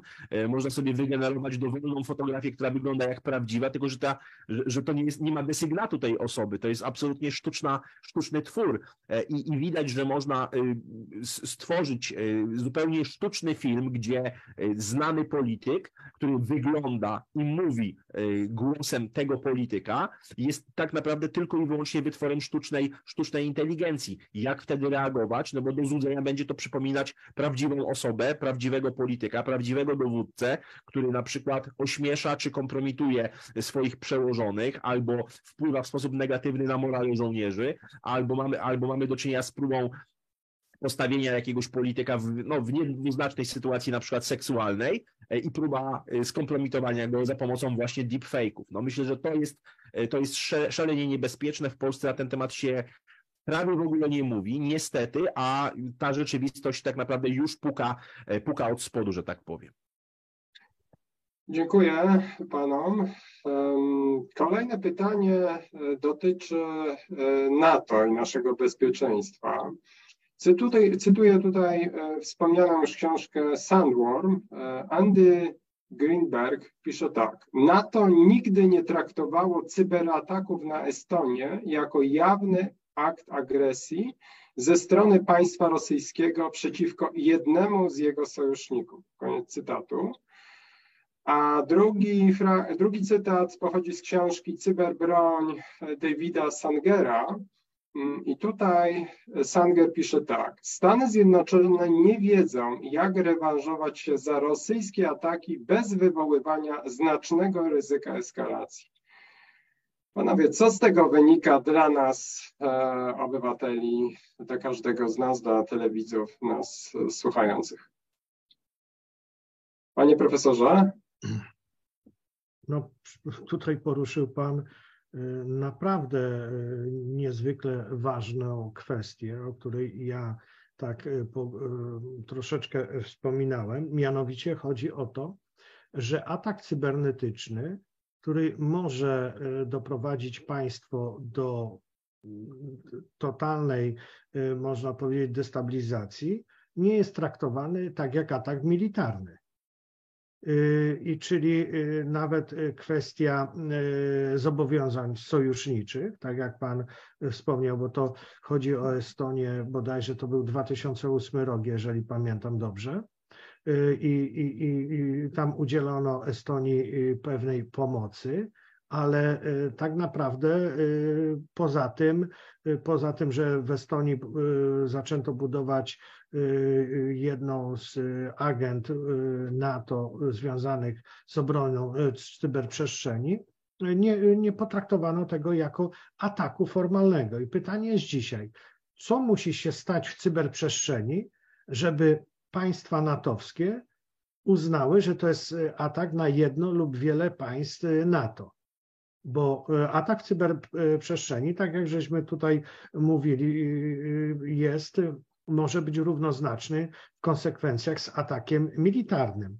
Bo jeżeli wskutek takiego ataku dojdzie na przykład, nie daj Boże, we Francji do rozstrzelnienia instalacji elektrowni atomowych, nastąpią wycieki, To, to przecież to jest równe z uderzeniem na przykład taktycznej broni jądrowej na Francję. Ale to nie był atak rakietowy, nie użyto tej broni w formie, w formie formalnej, a poprzez destabilizację uderzenia w systemy właśnie cyber w sieci. I, i, i ja się naprawdę bardzo głęboko zastanawiam, bo przecież jest wiele ataków. No, kwestia nawet dyskusji o ingerencji Rosji w wybory ostatnie prezydenckie w Stanach Zjednoczonych, gdzie Amerykanie twierdzą, że mają dowody na to, że Rosjanie ingerowali w te wybory, czyli nastąpił, można powiedzieć, atak w bardzo ważną kwestię dla funkcjonowania Stanów Zjednoczonych, dla konstytucyjności w ogóle rządu w Stanach Zjednoczonych. No i spotkało to się tylko z pewną retorsją w postaci not dyplomatycznych, czy też jakichś nieformalnych ataków na Na, na, na po prostu inne instalacje w Rosji, czasami pod fałszywą flagą, i się wielu domyślało, że być może to był odwet Stanów Zjednoczonych. Więc tutaj naprawdę poruszył pan niezwykle ważną rzecz. Kiedy, gdzie jest ta granica, gdzie jest ta czerwona linia, kiedy ataki w cyberprzestrzeni są atakami destabilizującymi, a w którym ten atak ma charakter strategiczny? Dziękuję. Panie doktorze, teraz czas dla pana. Ja myślę, że to lekceważenie cyberprzestrzeni, o którym pan redaktor wspomniał, ono się już skończyło. To znaczy nawet po ostatnim szczycie w Madrycie widać, że Stany Zjednoczone, ale w ogóle także Sojusz Północnoatlantycki zupełnie inaczej podchodzi do kwestii rywalizacji z Chińską Republiką Ludową. To znaczy wielu dzisiaj strategów, wielu także decydentów w Stanach Zjednoczonych, w Sojuszu Północnoatlantyckim zupełnie inaczej podchodzi do rozwoju wysokich technologii, takich jak informatyka kwantowa, sztuczna inteligencja, internet rzeczy, sieć pięć G czy planowana sieć sześć G. Dzisiaj tego typu nowe technologie, high-tech, cały obszar high-tech jest traktowany jako środek do, jako środki do zmiany globalnej równowagi. I sama decyzja Stanów Zjednoczonych o tym, aby przenieść na przykład fabryki Intela, firmy Intel, produkującej półprzewodniki, procesory, do Stanów Zjednoczonych jest jasnym sygnałem, że dzisiaj wojna o chipy, że wojna o półprzewodniki jest jeden z absolutnie strategicznych, kluczowych obszarów rywalizacji. Oczywiście mówię wojna póki co w cudzysłowie, natomiast ta rywalizacja i ta, i, i ta chęć autonomii strategicznej w obszarze półprzewodników jest bardzo charakterystyczna. No proszę zobaczyć, że dzisiaj Unia Europejska absolutnie, nawet jako mocarstwo cywilne, nie jest nie jest organizacją autonomiczną strategicznie w zakresie, w zakresie półprzewodników, a ja tylko przypomnę, i myślę, że to jest dla większości naszych widzów klarowne, że od kilku lat, i to kilku ładnych lat, Chińska Republika Ludowa tak naprawdę ogłosiła budowę potęgi technologicznej. Konkretnie tutaj mówię o planie, który, możemy, który jest przetłumaczony na język angielski jako Made in China dwa tysiące dwudziesty piąty, czyli zrobione w Chinach dwa tysiące dwudziesty piąty.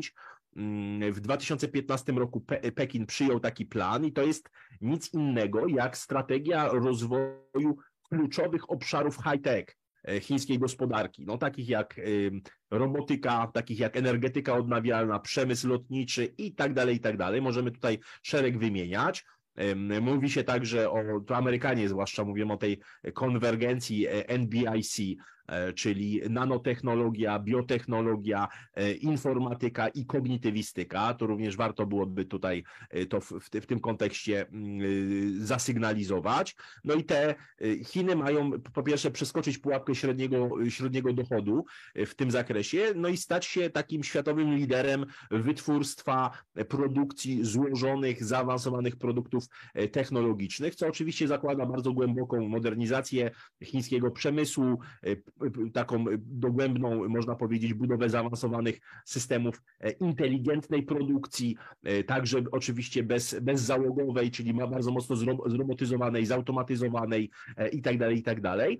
No i cóż, no i też wa- warto wspomnieć o tym, że w dwa tysiące siedemnastym roku Chińska Rada Państwa opublikowała bardzo ciekawą strategię rozwoju sztucznej inteligencji, która zakłada, że do dwa tysiące trzydziestego roku Chiny staną się największą światową potęgą w zakresie rozwoju i wdrożeń sztucznej inteligencji. I tutaj myślę, że warto przywołać postać Kai-Fu Lee, to taki futurolog, taki analityk w ogóle rynku nowych technologii, zwłaszcza tych informatycznych, który szeroko opisuje chociażby deep learning, czyli te technologie związane z uczeniem głębokim, z rozwojem sztucznej inteligencji w oparciu o uczenie głębokie, i wskazuje, że to Chiny będą absolutnie głównym, głównym beneficjentem tej globalizacji, którą dzisiaj obserwujemy, nawet tej zmodyfikowanej już po, po lockdownach i po wojnie, wojnie na Ukrainie, i że to chińskie firmy będą, będą, będą absolutnymi liderami w stosunku do, te, do technologicznych liderów z, do, z Doliny Krzemowej, bo mają zupełnie inne podejście, bo mają o wiele większe wsparcie państwa, bo o wiele większe wsparcie służb specjalnych, czyli tego wywiadu naukowo-technologicznego. No i jeśli przyjrzymy się, to już kończę, przyjrzymy się temu projektowi, o którym tak wiele mówi Xi Jinping, no już właściwie taki, można powiedzieć, quasi i cesarz, cesarz, cesarz chiński, na ostatnim dwudziestym zjeździe Komunistycznej Partii Chin wybrany po raz trzeci przewodniczącym Komunistycznej Partii Chin. No, jeżeli on mówi tak wiele o jednym pasie, jednej drodze i ten nowy jedwabny szlak to taki projekt sztandarowy od jesieni dwa tysiące trzynastego roku Xi Jinpinga. Mówimy w Polsce czasami o tym morskim jedwabnym szlaku uruchomionym w dwa tysiące piętnastym roku. No to warto jeszcze wspomnieć o tym, że Chińczycy rozwijają koncepcję tak zwanego cyfrowego jedwabnego szlaku. I tutaj, i tutaj jednym z bardzo istotnych elementów rozwoju w ogóle tego rynku cyfrowego jest rozwój informatyki kwantowej. Tutaj Chińczycy są absolutnymi liderami na świecie. Ja tylko przypomnę, że z tych oficjalnych danych, które mamy, w dwa tysiące siedemnastym roku Chińczycy wykorzystali swojego satelitę do nawiązania, nawiązania takiej łączności szyfrowanej, zaszyfrowanej między dwoma centrami naziemnymi komunikacji i tam użyto tak zwanego splątania kwantowego. Więc reasumując odpowiedź na pytanie pana redaktora, czy NATO lekceważy? Nie, NATO już absolutnie tego nie lekceważy, natomiast komponent europejski NATO jest absolutnie daleko w tyle, jeśli chodzi o rozwój technologii cyfrowych, czego, czego no najlepszym przykładem jest chociażby ta produkcja półprzewodników. Tutaj jeżeli Unia Europejska w dającej się przewidzieć przy, przyszłości w ciągu najbliższych, najbliższej dekady, do końca tej, tej dekady nie nadrobi tych zaległości, może stać się, zreali- może być zrealizowany czarny scenariusz, czyli kolonizacji cyfrowej przez koncerny, czy to amerykańskie, czy, czy na przykład chińskie. Dziękuję bardzo. Przejdźmy do, teraz do pytań od naszych widzów. Blisko sto osób nas w tej chwili ogląda. Bardzo Państwu dziękujemy za pytania i za obecność. Pierwsze pytanie od widza. Jak my, zwykli ludzie, możemy się nie tylko chronić, ale też nie dać się wykorzysta- wykorzystać w grach prowadzonych ponad naszymi głowami. I czy w świecie postprawdy, w którym żyjemy, gdzie liczy się obecnie narracja, a nie prawda, to jest w ogóle możliwe? Czy pozamykamy się w swoich mikroświatach, ograniczając swoje kontakty i relacje tylko do osób, które znamy i którym z różnych powodów ufamy? Panie profesorze, co pan na to? Jak się zabezpieczyć? Przede, przede wszystkim w swoim życiu codziennym nie uzależnić się całkowicie od świata cyfrowego. W, jakie, w jakim zakresie? No, najprostszym obszarem to jest to, że takie bezpieczeństwo wymaga, żeby mieć w domu na przykład miesięczne zapotrzebowanie na gotówkę. Ja mówię o sytuacjach bardzo trudnych, bo dlaczego nawiązuję? My jesteśmy w bardzo szczególnym okresie, o którym tutaj z panem doktorem nie mówiliśmy, mianowicie walki o nowe wpływy, nowe redefinicje układu światowego wpływów. I, i my możemy w każdej chwili być, możemy być narzędziem oddziaływania tej wojny w świecie cyberprzestrzeni. I, i, i tutaj możemy mieć takie problemy, bo jeżeli chodzi o życie w stanie, że tak określę to, pokojowym, gdzie napięcia są bardzo ograniczone w formie zagrożeń, tak jak mieliśmy to powiedzmy do dwa tysiące osiemnastego do dwa tysiące dziewiętnastego roku, to tutaj w dużym stopniu należy dbać o to, żeby system państwa i system bezpieczeństwa państwa chronił obywateli i zajmował się za nas tymi kwestiami. W momencie, kiedy przechodzimy tak trudny okres, który, który może na przykład doprowadzić do destabilizacji Bliskiego Wschodu, to y, tak naprawdę musimy się też odnosić do takich kwestii egzystencjonalnych, czyli nie polegać tylko i wyłącznie na świecie cyfrowym, ale zabezpieczyć się w, w sensie takim no, codziennym, co, co, co, codziennych potrzeb na określony czas. Nie jesteśmy w stanie dzisiaj się wyalienować w ogóle ze świata cyfrowego. Jest to niemożliwe. On zawsze będzie na nas oddziaływał. Jeżeli chodzi o, o to, co powiedziałem też na samym początku, że kwestia wojny cyfrowej jest połączona z wojną psychologiczną w zakresie zdobywania percepcji społecznej. To już Chińczycy mówili o tym, że największym strategiem nie jest ten strateg, który pokona wroga w bitwie, ale który pokona go bez walki. I właśnie ten świat, obszar świata cyfrowego jest tym obszarem, gdzie właśnie dużo łatwiej jest pokonać przeciwnika bez wydania mu walnej bitwy czy walnej wojny. Więc tutaj świadomość społeczna, to o czym mówił pan doktor, zwiększanie, to jest obowiązkiem państwa, świadomości i, i przede wszystkim kultury strategicznej społeczeństwa, rozumienia, że tak powiem, nie formowania przez ośrodki polityczne oddziaływania na elektorat tylko poprzez manipulowanie tym elektoratem, bo to jest zastanowić, a moimi Państwa gośćmi są pan profesor Andrzej Zapałowski, absolwent historii, doktor nauk wojskowych, doktor habilitowany nauk o bezpieczeństwie. W swojej pracy naukowej zajmuje się głównie problemami badawczymi leżącymi na pograniczu bezpieczeństwa narodowego i bezpieczeństwa międzynarodowego, ze szczególnym uwzględnieniem zagadnień Europy Środkowo-Wschodniej, w tym stosunków polsko-ukraińskich w dziewiętnastym i dwudziestym pierwszym wieku. Dobry wieczór. Dobry wieczór, witam serdecznie. Jest także z nami pan dr Leszek Sykulski, doktor nauk społecznych w dyscyplinie nauk o polityce, historyk, nauczyciel akademicki, a także adiunkt w Katedrze Bezpieczeństwa Narodowego w Wyższej Szkole Biznesu i Przedsiębiorczości w Ostrowcu Świętokrzyskim. Dobry wieczór. Dobry wieczór. A dzisiejszą debatę poprowadzi Rafał Górski, prezes Instytutu Spraw Obywatelskich i redaktor naczelny Tygodnika Spraw Obywatelskich. Dobry wieczór. Dobry wieczór. Zanim oddam głos Rafałowi, to oczywiście zachęcam Państwa już teraz do zadawania pytań i do naszych, do naszych prelegentów, komentowania naszej debaty. Debata jest dostępna na Facebooku Instytutu Spraw Obywatelskich, a także na Twitterze Instytutu Spraw Obywatelskich. Zanim przejdziemy oczywiście do właściwej dyskusji, to tym razem także, tak jak i ostatnio, mały wstęp filmowy.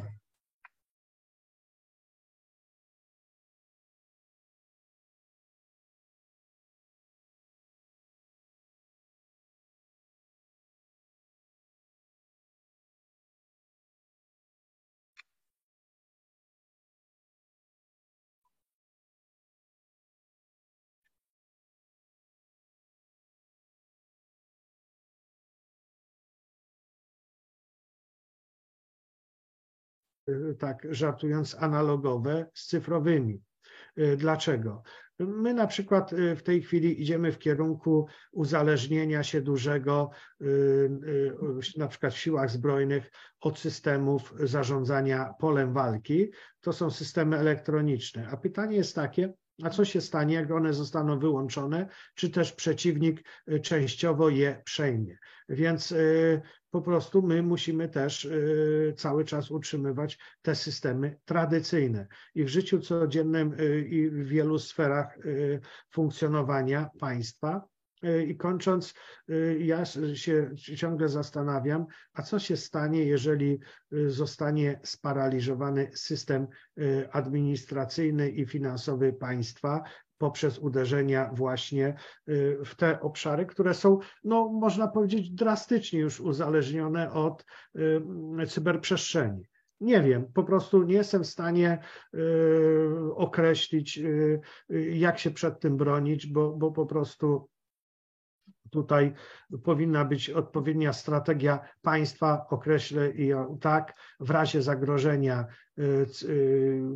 olbrzymim atakiem cyberprzestrzeni, jak przejść na inny tryb funkcjonowania państwa.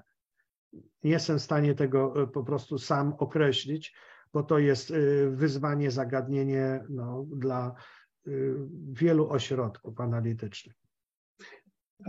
Bardzo dziękuję tutaj panu profesorowi za to, że już kilkukrotnie poruszył podczas tej debaty temat gotówki. Ja powiem szczerze, że sam dwa, trzy lata temu, kiedy pierwszy raz przyjrzałem się bliżej temu tematowi w Polsce, ze zdumieniem odkryłem, że właściwie nie ma żadnej w Polsce organizacji, kampanii społecznej, która by wzmacniała, edukowała, wzmacniała gotówkę w świadomości obywateli, która by działała na rzecz tego, żeby gotówki po prostu było nie, nie likwidować, a, a jednocześnie istnieje bardzo mocne lobby płatności bezgotówkowych, które jest wspierane częściowo przez czy to korporacje, czy część rządu naszego. I to podkreślanie ważności gotówki, myślę, że w, w kontekście naszej rozmowy dzisiejszej tema, tematu tej rozmowy jest super ważne. My w Instytucie Spraw Obywatelskich em, poświęciliśmy e, tej sferze kampanię oddzielną broń gotówki, a trzecią debatę Forum Geopolitycznego poświęciliśmy w ogóle właśnie tematowi gotówki. Przypomnę tym, którzy nie oglądali, debata numer trzy, wojna z gotówką, polecam obejrzeć tam debatę. Panie Leszku, a, a co pan poradzi obywatelom, którzy no, zastanawiają się, jak się chronić w tej rzeczywistości, o której rozmawiamy? No dobrze, to żeby przejść do takich konkretów, to myślę, że najważniejszą rzeczą, ponieważ zgadzam się tutaj absolutnie z panem profesorem, że nie uciekniemy od rzeczywistości cyfrowej, całkowicie nie uciekniemy od rzeczywistości cyfrowej, chociaż oczywiście powinniśmy chronić pewne przestrzenie życia, aby, aby móc funkcjonować w świecie analogowym również. I tutaj ja się podpisuję obiema rękami pod hasłem Polska gotówkowa, a nie tak jak brzmi kampania, kampania rządowa Polski bezgotówkowej. Myślę, że jeśli się wczytamy w, chociażby w zapisy Agendy dwa tysiące trzydzieści, to zobaczymy, jak istotną rolę w tej, w tej koncepcji przyjętej zresztą na forum O N Z a chociażby także na, w koncepcji wielkiego resetu Klausa Schwaba odgrywa odejście całkowicie od, od gotówki na rzecz, na rzecz waluty cyfrowej i, i, i ja absolutnie jestem przeciwny całkow, całki, całkowitemu przechodzeniu na walutę cyfrową. Uważam, że będzie to bardzo istotny, taki milowy krok do zniewolenia ludzi, do prowadzenia cyfrowego totalitaryzmu. Ale przechodząc do konkretów, ponieważ nie uciekniemy od digital footprints, nie uciekniemy od tych śladów cyfrowych zostawianych w sieci, nie uciekniemy od zostawiania danych istotnych, wrażliwych, możemy w pewien sposób minimalizować ryzyko. I myślę, że gdyby na przykład pan minister Michał Dworczyk korzystał z klucza U dwa F, to nie byłoby całej tej afery związanej z wyciekiem, z wyciekiem danych. Uważam, że wszystkie osoby, które są świadome, a już na pewno osoby, które pełnią funkcje publiczne, od szczebla samorządów aż po, nie mówię już o szczeblu, szczeblu ministerialnym, powinny absolutnie korzystać z dwuetapowego y, uwierzytelniania w korzystaniu z kont pocztowych, w korzystaniu z mediów społecznościowych, czy to będzie poczta na Gmailu, czy na Wirtualnej Polsce, czy, czy na Yahoo, czy na jeszcze jakimś innym koncie pocztowym, czy będzie to korzystanie z Facebooka, Twittera, Instagrama, czy YouTube'a. Moim zdaniem weryfikacja dwuetapowa, dwuetapowe uwierzytelnianie to jest absolutnie podstawowa kwestia i oczywiście ja tutaj zalecam, zachęcam, podobnie jak swoich studentów, zachęcam także naszych słuchaczy, naszych widzów do zapoznania się z literaturą, z tutorialami dostępnymi w internecie na temat klucza U dwa F. Klucz U dwa F to jest jedyne dzisiaj, jedyne sensowne zabezpieczenie danych i ochrona przed phishingiem. Ochrona przed phishingiem, przed bardzo sprytnym wyłudzaniem danych, wykradzaniem danych, wykradzaniem haseł i tak dalej, i tak dalej. Podkreślam, gdyby pan Michał Dworczyk korzystał z klucza U dwa F, gdyby Agencja Bezpieczeństwa Wewnętrznego zadała sobie taki wielki trud przeszkolenia funkcjonariuszy publicznych w zakresie korzystania, bezpieczeństwa, korzystania z kont pocztowych, nie byłoby tej całej afery, a myślę, że, że to, to jest nie jedyna afera, która, która miała miejsce, jeśli chodzi o nieodpowiednie obchodzenie się z danymi. Także tutaj, jeżeli mogę coś konkretnego polecić, to zapoznawanie się z branżowymi z, z stronami, z bardzo ciekawymi stronami. No ja myślę, że nie, nie popełnię jakiegoś wielkiego tutaj faux pas, jak polecę chociażby stronę niebezpiecznik kropka p l czy zaufana trzecia strona. To myślę, że takie dwie, które, które można od ręki po, polecić. Tam jest sporo materiałów na temat właśnie zabezpieczeń, na temat właściwego korzystania, czy to z telefonów, ze smartfonów, bezpiecznego korzystania ze smartfonów z systemem Android, czy z iPhone'ów, mówimy o systemie iOS, odpowiedniego ustawiania sobie haseł, jak ustawiać hasła, czy często zmieniać, czy zrobić jedno dobre hasło, czy korzystać z menedżera haseł. Ja osobiście polecam korzystanie z dobrych menedżerów haseł. Też warto zapoznać się w, w, w tym, tutaj nie mamy, nie mamy miejsca, żeby omawiać to w szczegółach, ale myślę, że jeżeli rzucę takie hasło, menedżer haseł, dobre hasła, mocne hasła, korzystanie właśnie z dobrego szyfrowania, także korzystanie z szyfrowania dysków twardych, z korzystania z kluczy U dwa F, dwuetapowego, dwustopniowego uwierzytelniania, no to jeżeli ktoś już sobie weźmie to do serca, poczyta trochę na tych branżowych portalach, wejdzie na kanały internetowe, chociażby portalu niebezpiecznik kropka p l i, i, czy, czy szeregu innych, które, które są dostępne na YouTubie, jest szereg tutoriali poświęconych tym zabezpieczeniom. No uważam, że świadomość to jest kluczowa sprawa, świadomość. Proszę zobaczyć, jak wielu podcasterów, jak wielu youtuberów straciło swoje kanały, mające często po kilkaset tysięcy subskrybentów, a tylko dlatego, że nie korzystali z nowoczesnych zabezpieczeń. Niektórzy nawet mówili, no to owszem, korzystałem z dwuetapowego zabezpieczenia, ale pod, powstaje fundamentalne pytanie, czy pani, pan korzystał z klucza U dwa F? No, jeżeli się, to już jest kwestia pewnej, pewnej świadomości, prawda? To jest kwestia, więc musimy być po prostu świadomi, świadomi zagrożeń, świadomi zdolności przeciwdziałania. Wszystkim możliwym zagrożeniom absolutnie nie będziemy prze, w stanie się przeciwstawić, natomiast pe, części możemy. No i druga sprawa, którą chciałbym tutaj wyeksponować, to jest kwestia tego, jakie ślady cyfrowe zostawiamy po sobie w mediach społecznościowych. Od tego trudno uciec. Natomiast absolutnie tutaj przestrzegam przed, przed zbyt okazałym dzieleniem się życiem prywatnym jeśli chodzi o media społecznościowe, ponieważ nie wiemy, jakie, jakie informacje mogą być istotne dla przestępców w przyszłości. To jest bardzo istotna rzecz. Nie jesteśmy dzisiaj wszystkiego w stanie przewidzieć, ani tak jak pan profesor powiedział, w życiu politycznym, społecznym istnieje taka kategoria, takie pojęcie już upowszechnione w naukach społecznych przez Nassima Taleba, czarny łabędź, czarne łabędzie, czyli takie zjawiska, które są bardzo trudne, ekstremalnie trudne do przewidzenia, ale których skutki są bardzo dalekosiężne i przenikające różne sfery polityki, społeczeństwa, gospodarki. Generacja Z, która dzisiaj no, decyduje o kształcie gospodarki, to jest generacja ludzi określanych jako digital native, jako natywnych cyfrowo, ludzie natywni cyfrowo. To są ludzie, którzy już absolutnie funkcjonują w tym świecie wirtualnym. To się jeszcze bardziej pogłębi, ponieważ jeśli spojrzymy na próbę stworzenia metaversum, na koncern Meta, który chce stworzyć alternatywną rzeczywistość wirtualną, która będzie miała, gdzie każdy człowiek będzie miał w założeniu Marka Zuckerberga, będzie miał swojego awatara, będzie miał swoje cyfrowe pieniądze, swoje cyfrowe hobby, swoje alter, alter świat po prostu w świecie rzeczywistym, to to oczywiście generuje no, zupełnie inne, inne zagrożenia. Natomiast to, jakie ślady cyfrowe zostawiamy w mediach społecznościowych, w dużej mierze zależy od nas i też warto mieć świadomość. Mieć świadomość.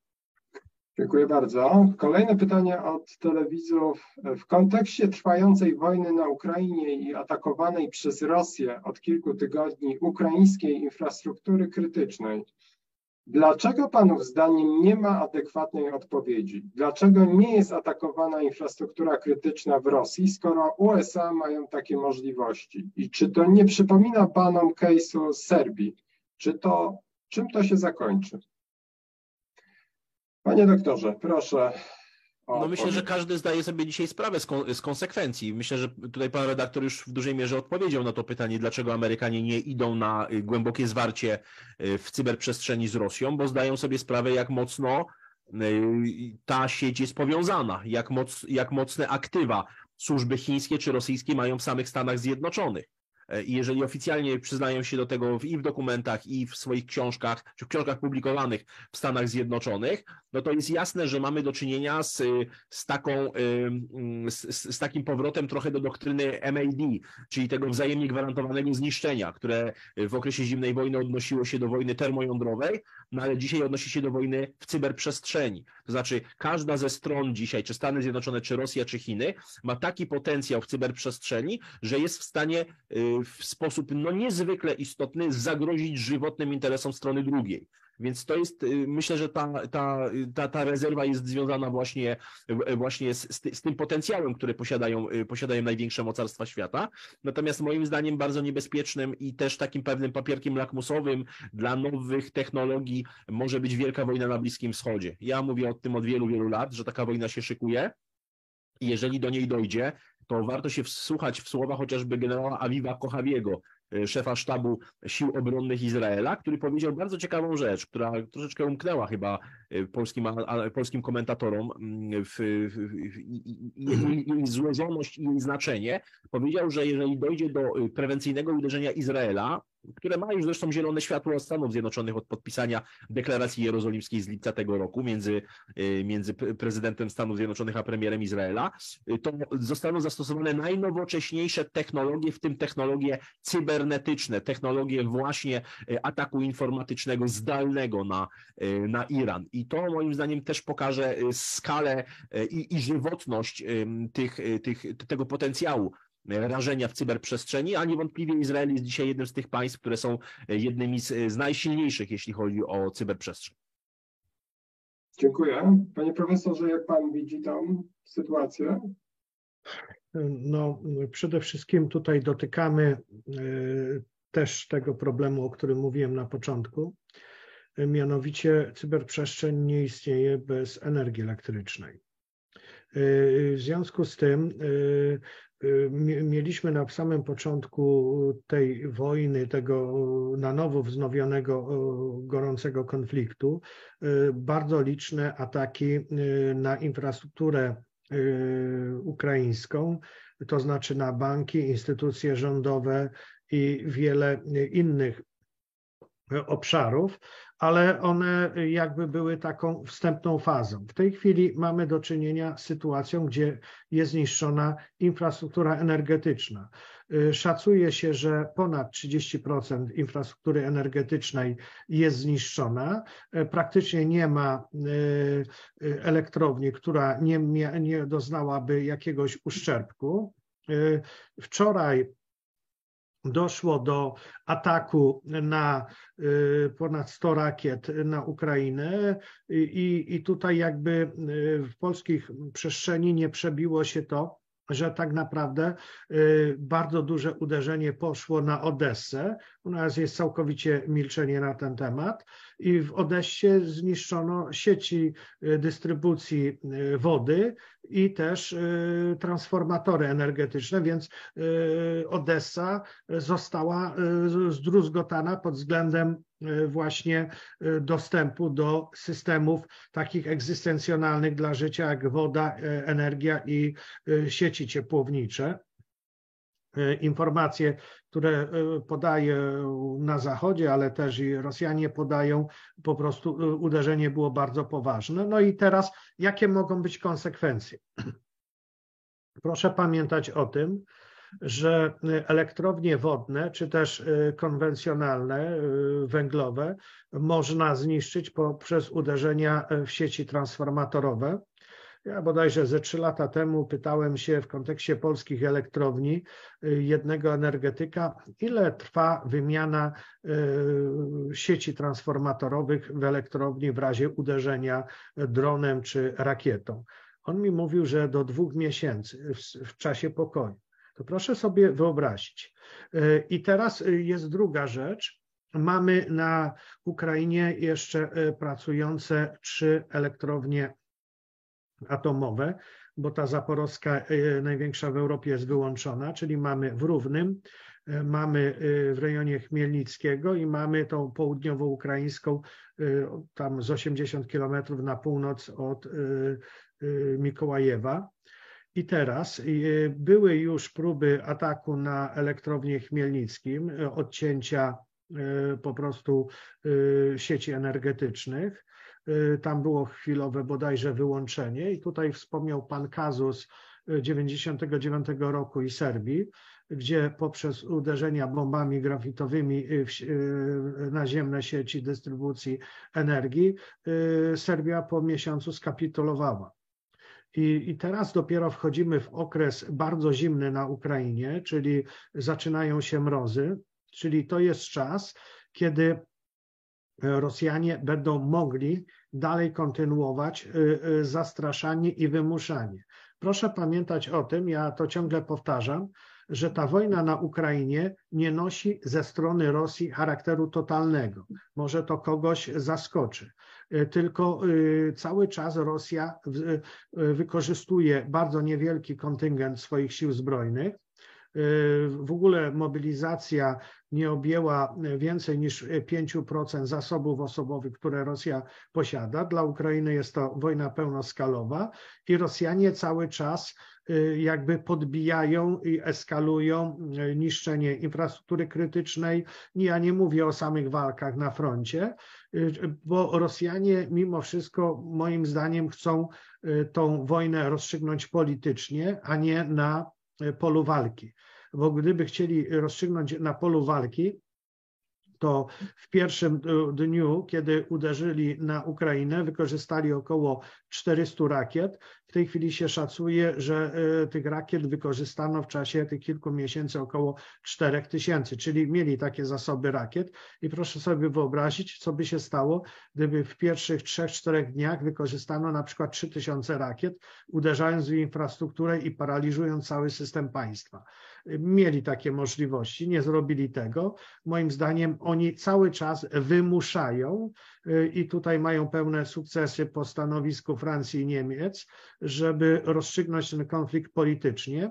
Z drugiej strony toczą się rozmowy przecież czy też szefów służb specjalnych Stanów Zjednoczonych i Rosji, czy też które na terenie Turcji się toczyły, czy też przedstawicieli obu rządów w randze podsekretarzy stanu, gdzie rozmawiają o przyszłości Ukrainy. Ja tylko przypomnę, że przed wycofaniem się z Afganistanu w sierpniu tego roku Amerykanów przez dwa lata toczyły się w Katarze negocjacje między talibami a Amerykanami, a jednocześnie trwały walki, ginęli i talibowie, i ginęli żołnierze amerykańscy.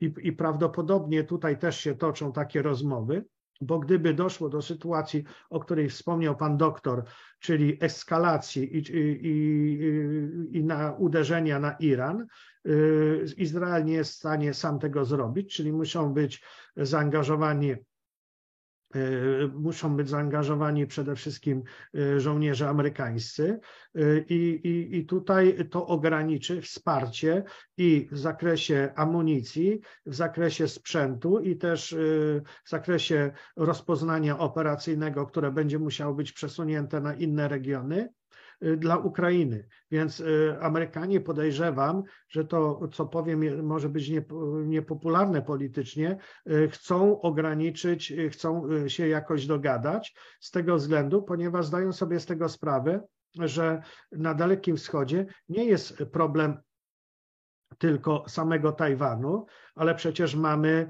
yy, na przykład konflikt o Wyspy Paracelskie, czy też o inne archipelagi, czy to, i tam jest zaangażowanych na Morzu Południowochińskim w ten konflikt Indonezja, Malezja, Filipiny, Wietnam, Chiny, a, a przecież też mamy inne archipelagi, gdzie jest bardzo duży konflikt dotyczący Chin i Japonii. Więc jeżeli by doszło do destabilizacji Bliskiego Wschodu, uderzenia na Iran, to trzeba brać pod uwagę to, że Chiny też mogą wykorzystać okazję i podjąć się określonych działań na innych kierunkach, więc sytuacja jest bardzo niebezpieczna, czyli wtedy wojna na Ukrainie, o których tutaj pan wspomniał, może być tylko wojną lokalną, regionalną, wojną o drugie, trzeciorzędnym znaczeniu, ponieważ to nie na Ukrainie będzie się i nie w oparciu o Ukrainę będzie się jakby rozstrzygnięcie tej wojny nie będzie decydowało o nowym układzie na świecie, tylko o nowym układzie na świecie będzie decydowało to, co się stanie na Bliskim i Dalekim Wschodzie. Dziękuję bardzo. Kolejne pytanie od widzów. Co panowie sądzicie o intensywnych pracach różnych ministerstw, których wspólnym celem jest scentralizowanie systemu i stworzenie de facto e-państwa, przeniesienie wszystkich naszych danych w jedno miejsce do świata cyfrowego? Dużo mówi się o wygodzie, dostępie i szybkości usług, a prawie nic o zagrożeniach z tym związanych. Tymczasem ataki na Ukrainie pokazują, jak ważna jest dywersyfikacja systemu, zwłaszcza państwowego. Panie doktorze? No to myślę, że przede wszystkim trzeba sobie odpowiedzieć na pytanie, czyja ma być infrastruktura i oprogramowanie. Czy mówimy tutaj o budowie całego systemu serwerów rządowych, czy też mówimy o przechowywaniu danych w chmurze, bo bardzo często od pewnego czasu, od, od początku właściwie rządów tak zwanej Zjednoczonej Prawicy, rządów Prawa i Sprawiedliwości, mówi się o tym, że Polska budując e-państwo, czy też rząd w Warszawie budując e-państwo, ma wykorzystywać na przykład technologie ponadnarodowych korporacji, takich jak Microsoft, do właśnie przechowywania istotnych, ważnych danych w chmurze.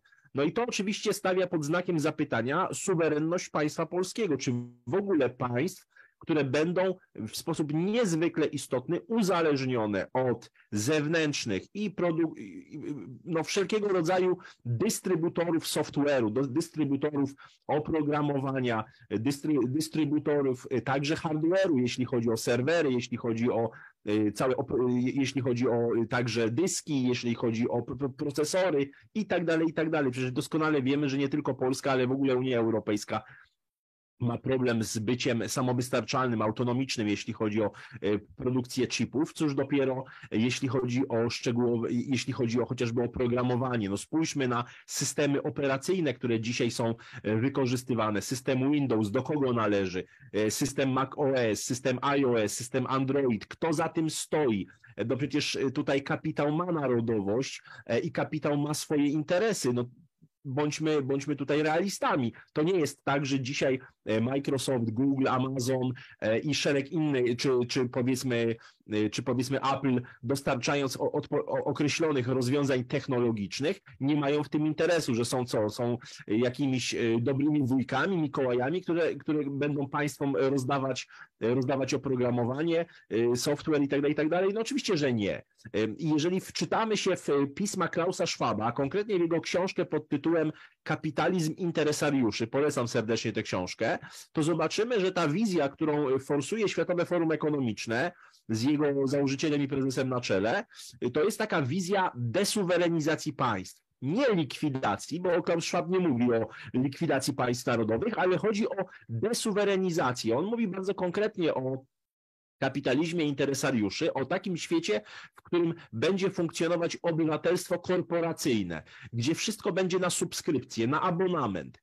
Już nie tylko oprogramowanie typu Office, ale nie, nie tylko, prawda, dostęp do Netflixa i innych platform streamingowych, ale także na abonament będzie, będzie rower, będzie samochód, będzie in, szereg innych dóbr takich, który, z których na co dzień się korzysta. Być może także mieszkania, domy będą na subskrypcję, na abonament, na wynajęcie, a nie na własność.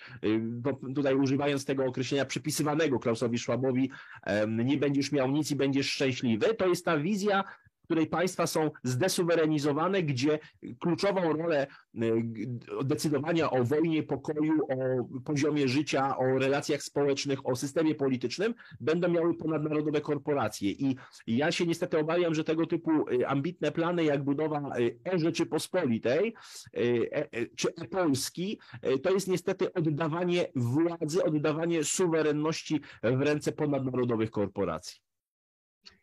Dziękuję. Pan doktor przypomniał mi wypowiedź, rozmowę, podcast z prezesem Karolem Skupieniem, prezesem Krajowej Izby Komunikacji Internetowej, który opublikowaliśmy wczoraj na łamach Tygodnika Spraw Obywatelskich. Bardzo Państwa zachęcam do tego podcastu. Tam prezes Skupień mówi, dlaczego tak szybko, czy w miarę możliwości szybko, na Ukrainie są w stanie Ukraińcy otworzyć atakowane infrastrukturę, atakowaną infrastrukturę krytyczną, telekomunikacyjną i zadaje bardzo istotne, nieobecne w debacie publicznej pytania, dlaczego tak dużo mówimy o, rząd mówi, o tym, że powinniśmy mieć infrastrukturę krytyczną gazową we własnych rękach. Natomiast właściwie w ogóle nie mówi się o naszej polskiej infrastrukturze telekomunikacyjnej. Wręcz przetargi, środki unijne, prezes Skupień mówi, że idą w ręce dużych korporacji międzynarodowych, hiszpańskich, niemieckich, francuskich czy amerykańskich. Małe firmy w Polsce zajmujące się sieciami właśnie w systemie zdecentralizowanym są traktowane po macoszemu per noga.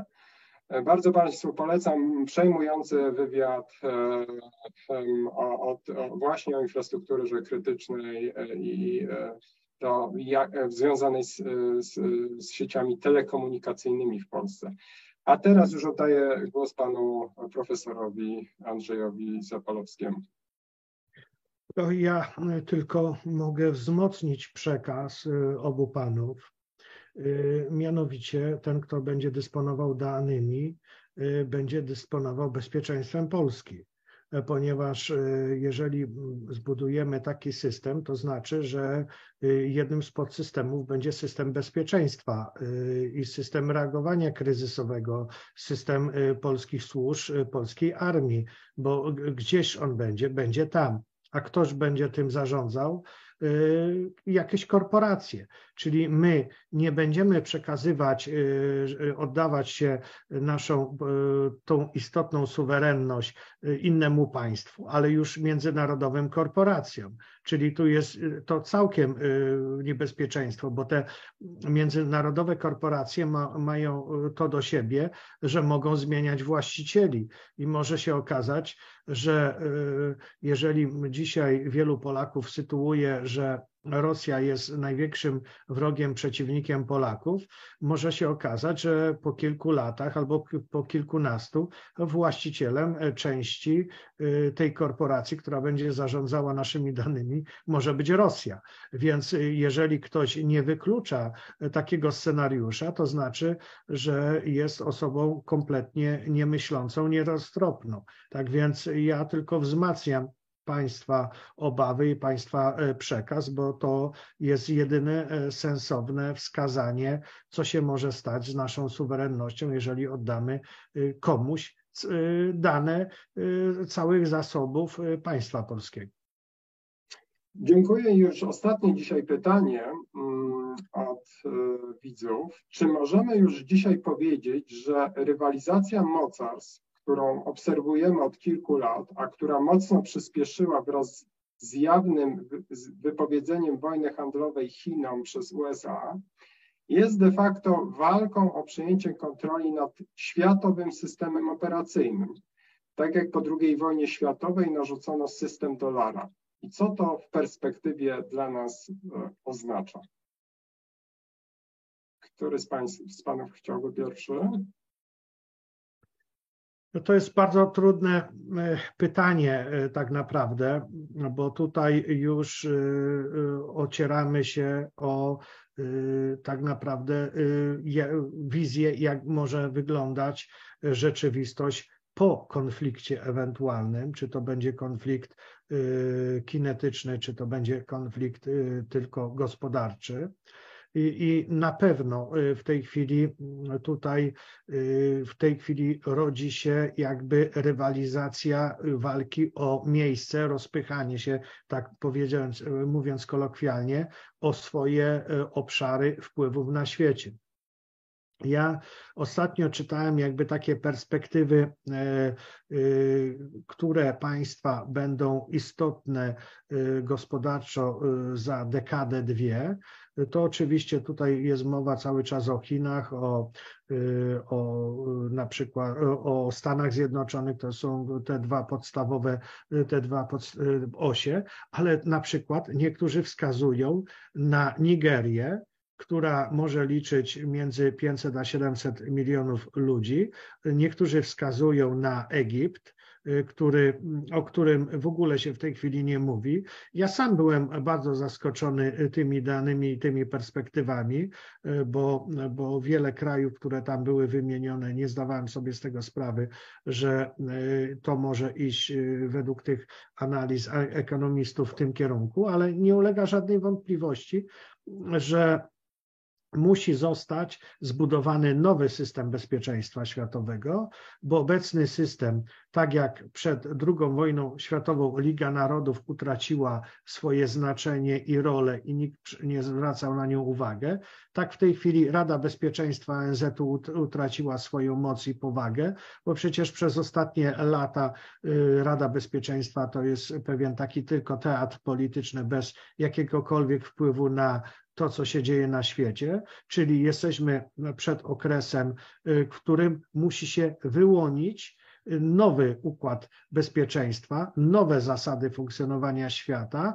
w oparciu o jakieś instytucje i pytanie jest takie, czy to się odbędzie wskutek wojen kinetycznych, gospodarczych, czy też w cyberprzestrzeni. Ja tego nie wiem. Po prostu tutaj to jest zbyt duże wyzwanie, żeby jakoś mógł zdefiniować, która z tych ścieżek będzie decydująca. Ja nie jestem w stanie powiedzieć. Dziękuję bardzo. Panie doktorze? Ja myślę, że obecnie stosunki międzynarodowe, w tym dystrybucja potęgi, metody projekcji siły, ulegają permanentnej zmianie, permanentnej zmianie poprzez wpływ technologii cyfrowych. Jeśli się przyjrzymy tej niedawnej historii, czyli tej naj, najświeższej, najbardziej gorącej, to właściwie można powiedzieć, że do maja roku dwa tysiące dziewiętnastego wielu analityków, wielu polityków, wielu także menedżerów sektora I T żyło w takim przekonaniu, że te połączone siły globalizacji, technologii będą służyły jednoczeniu, będą służyły spajaniu różnych państw, a nie ich dzieleniu, nie ich rozdzielaniu. Natomiast ta cezura, o której powiedziałem, maj dwa tysiące dziewiętnastego roku, konkretnie szesnastego maja roku dwa tysiące dziewiętnastego, to jest, to jest związana oczywiście z umieszczeniem chińskiego giganta technologicznego firmy Huawei na czarnej liście amerykańskiego Departamentu Handlu i skutkiem tego zresztą później pogłębiający się kryzys relacji amerykańsko-chińskich czy chińsko-zachodnich, szeroko pojętych, konsekwencje lockdownów po ogłoszonej przez W H O pandemii COVID dziewiętnaście, no doprowadziły nas do takiego, do takiego momentu, w którym możemy postawić taką hipotezę, że rozrywanie się łańcuchu, światowych łańcuchów dostaw, w tym cyfrowych łańcuchów dostaw, skutkuje także podziałem internetu. Istnieje już w ogóle takie pojęcie, ono się narodziło dosyć dawno, bo na początku dwudziestego pierwszego wieku, jak, jak cyfrowa bałkanizacja, czy też bałkanizacja internetu, albo używając anglicyzmu splinternet, splinternet, czyli taka charakterystyka internetu, takie zjawisko, taki proces, w którym internet się rozszczepia, dzieli się ze względu na szereg czynników takich jak technologia, handel, polityka, religia, nacjonalizmy, rozbieżne interesy narodowe i tak dalej, i tak dalej. No i spójrzmy na to, co zrobili Chińczycy, ten wielki cyfrowy wielki mur, mówi się o tym cyfrowym wielkim murze, czyli stworzenia tak naprawdę autonomicznego, autonomicznej sieci. I jeśli spojrzymy sobie nawet na tę ustawę z dwa tysiące dziewiętnastego roku, czy szereg ustaw Federacji Rosyjskiej o tak zwanej suwerenizacji runetu, no to, zobaczy, to zobaczymy, że Rosja się już kilka lat wcześniej, przed nową inwazją na Ukrainę, czy tą kampanią roku dwa tysiące dwudziestego drugiego, przygotowywała właśnie, chroniąc swoją przestrzeń wirtualną, gdzie rozwijała chociażby swój system rozliczeń M I R, alternatywny wobec systemu SWIFT. Chińczycy mają jeszcze bardziej rozbudowane te, te, te systemy, swoje systemy, swoje media społecznościowe, łącznie z odpowiednikiem YouTube'a, jak RuTube, a Chińczycy mają swoje, swoje komunikatory typu WeChat, które służą w ogóle do, do, do funkcjonowania w świecie wirtualnym, do, do transakcji internetowych itd., itd. I, i jak się cofniemy do roku dwa tysiące pierwszego, kiedy Clyde Cruz z Cato Institute właśnie po raz pierwszy użył tego określenia splinternetu, to on pisał wtedy o, o takiej koncepcji równoległych wszechświatów internetowych, równoległych sieci internetowych, które byłyby prywatne, autonomiczne, no właśnie coś na, na, na kształt właśnie takich, takich wszechświatów. No i patrząc na obecną deglobalizację, obecne zrywanie cyfrowych łańcuchów dostaw, to w jaki sposób suwerenizację internetu przeprowadziły Chiny, Izrael, czy Federacja Rosyjska, no to widać, że to, że to wcale nie jest takie science fiction, wręcz odwrotnie, ten splinternet jest jednym z scenariuszy, które absolutnie trzeba rozważać. Dziękuję bardzo. W tym miejscu postawmy kropkę, wybiła dwudziesta pierwsza. Ja panom bardzo dziękuję za przyjęcie zaproszenia do debaty i ciekawe wypowiedzi interesujące. Państwu dziękuję za um, uczestnictwo. Tym samym kończę również czwartą edycję Forum Geopolitycznego. Chciałem też podziękować całemu zespołowi przygotowującemu tą e, edycję czwartą.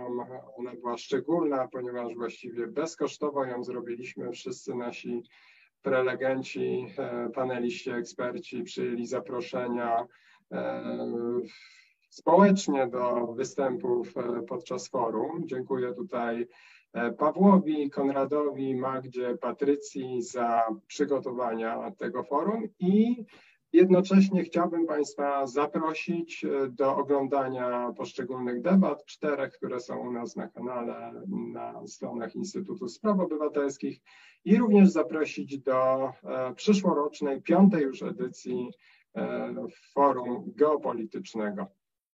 Dziękuję panom, dziękuję państwu. Dziękuję, kłaniam się. Dziękuję bardzo, pozdrawiam.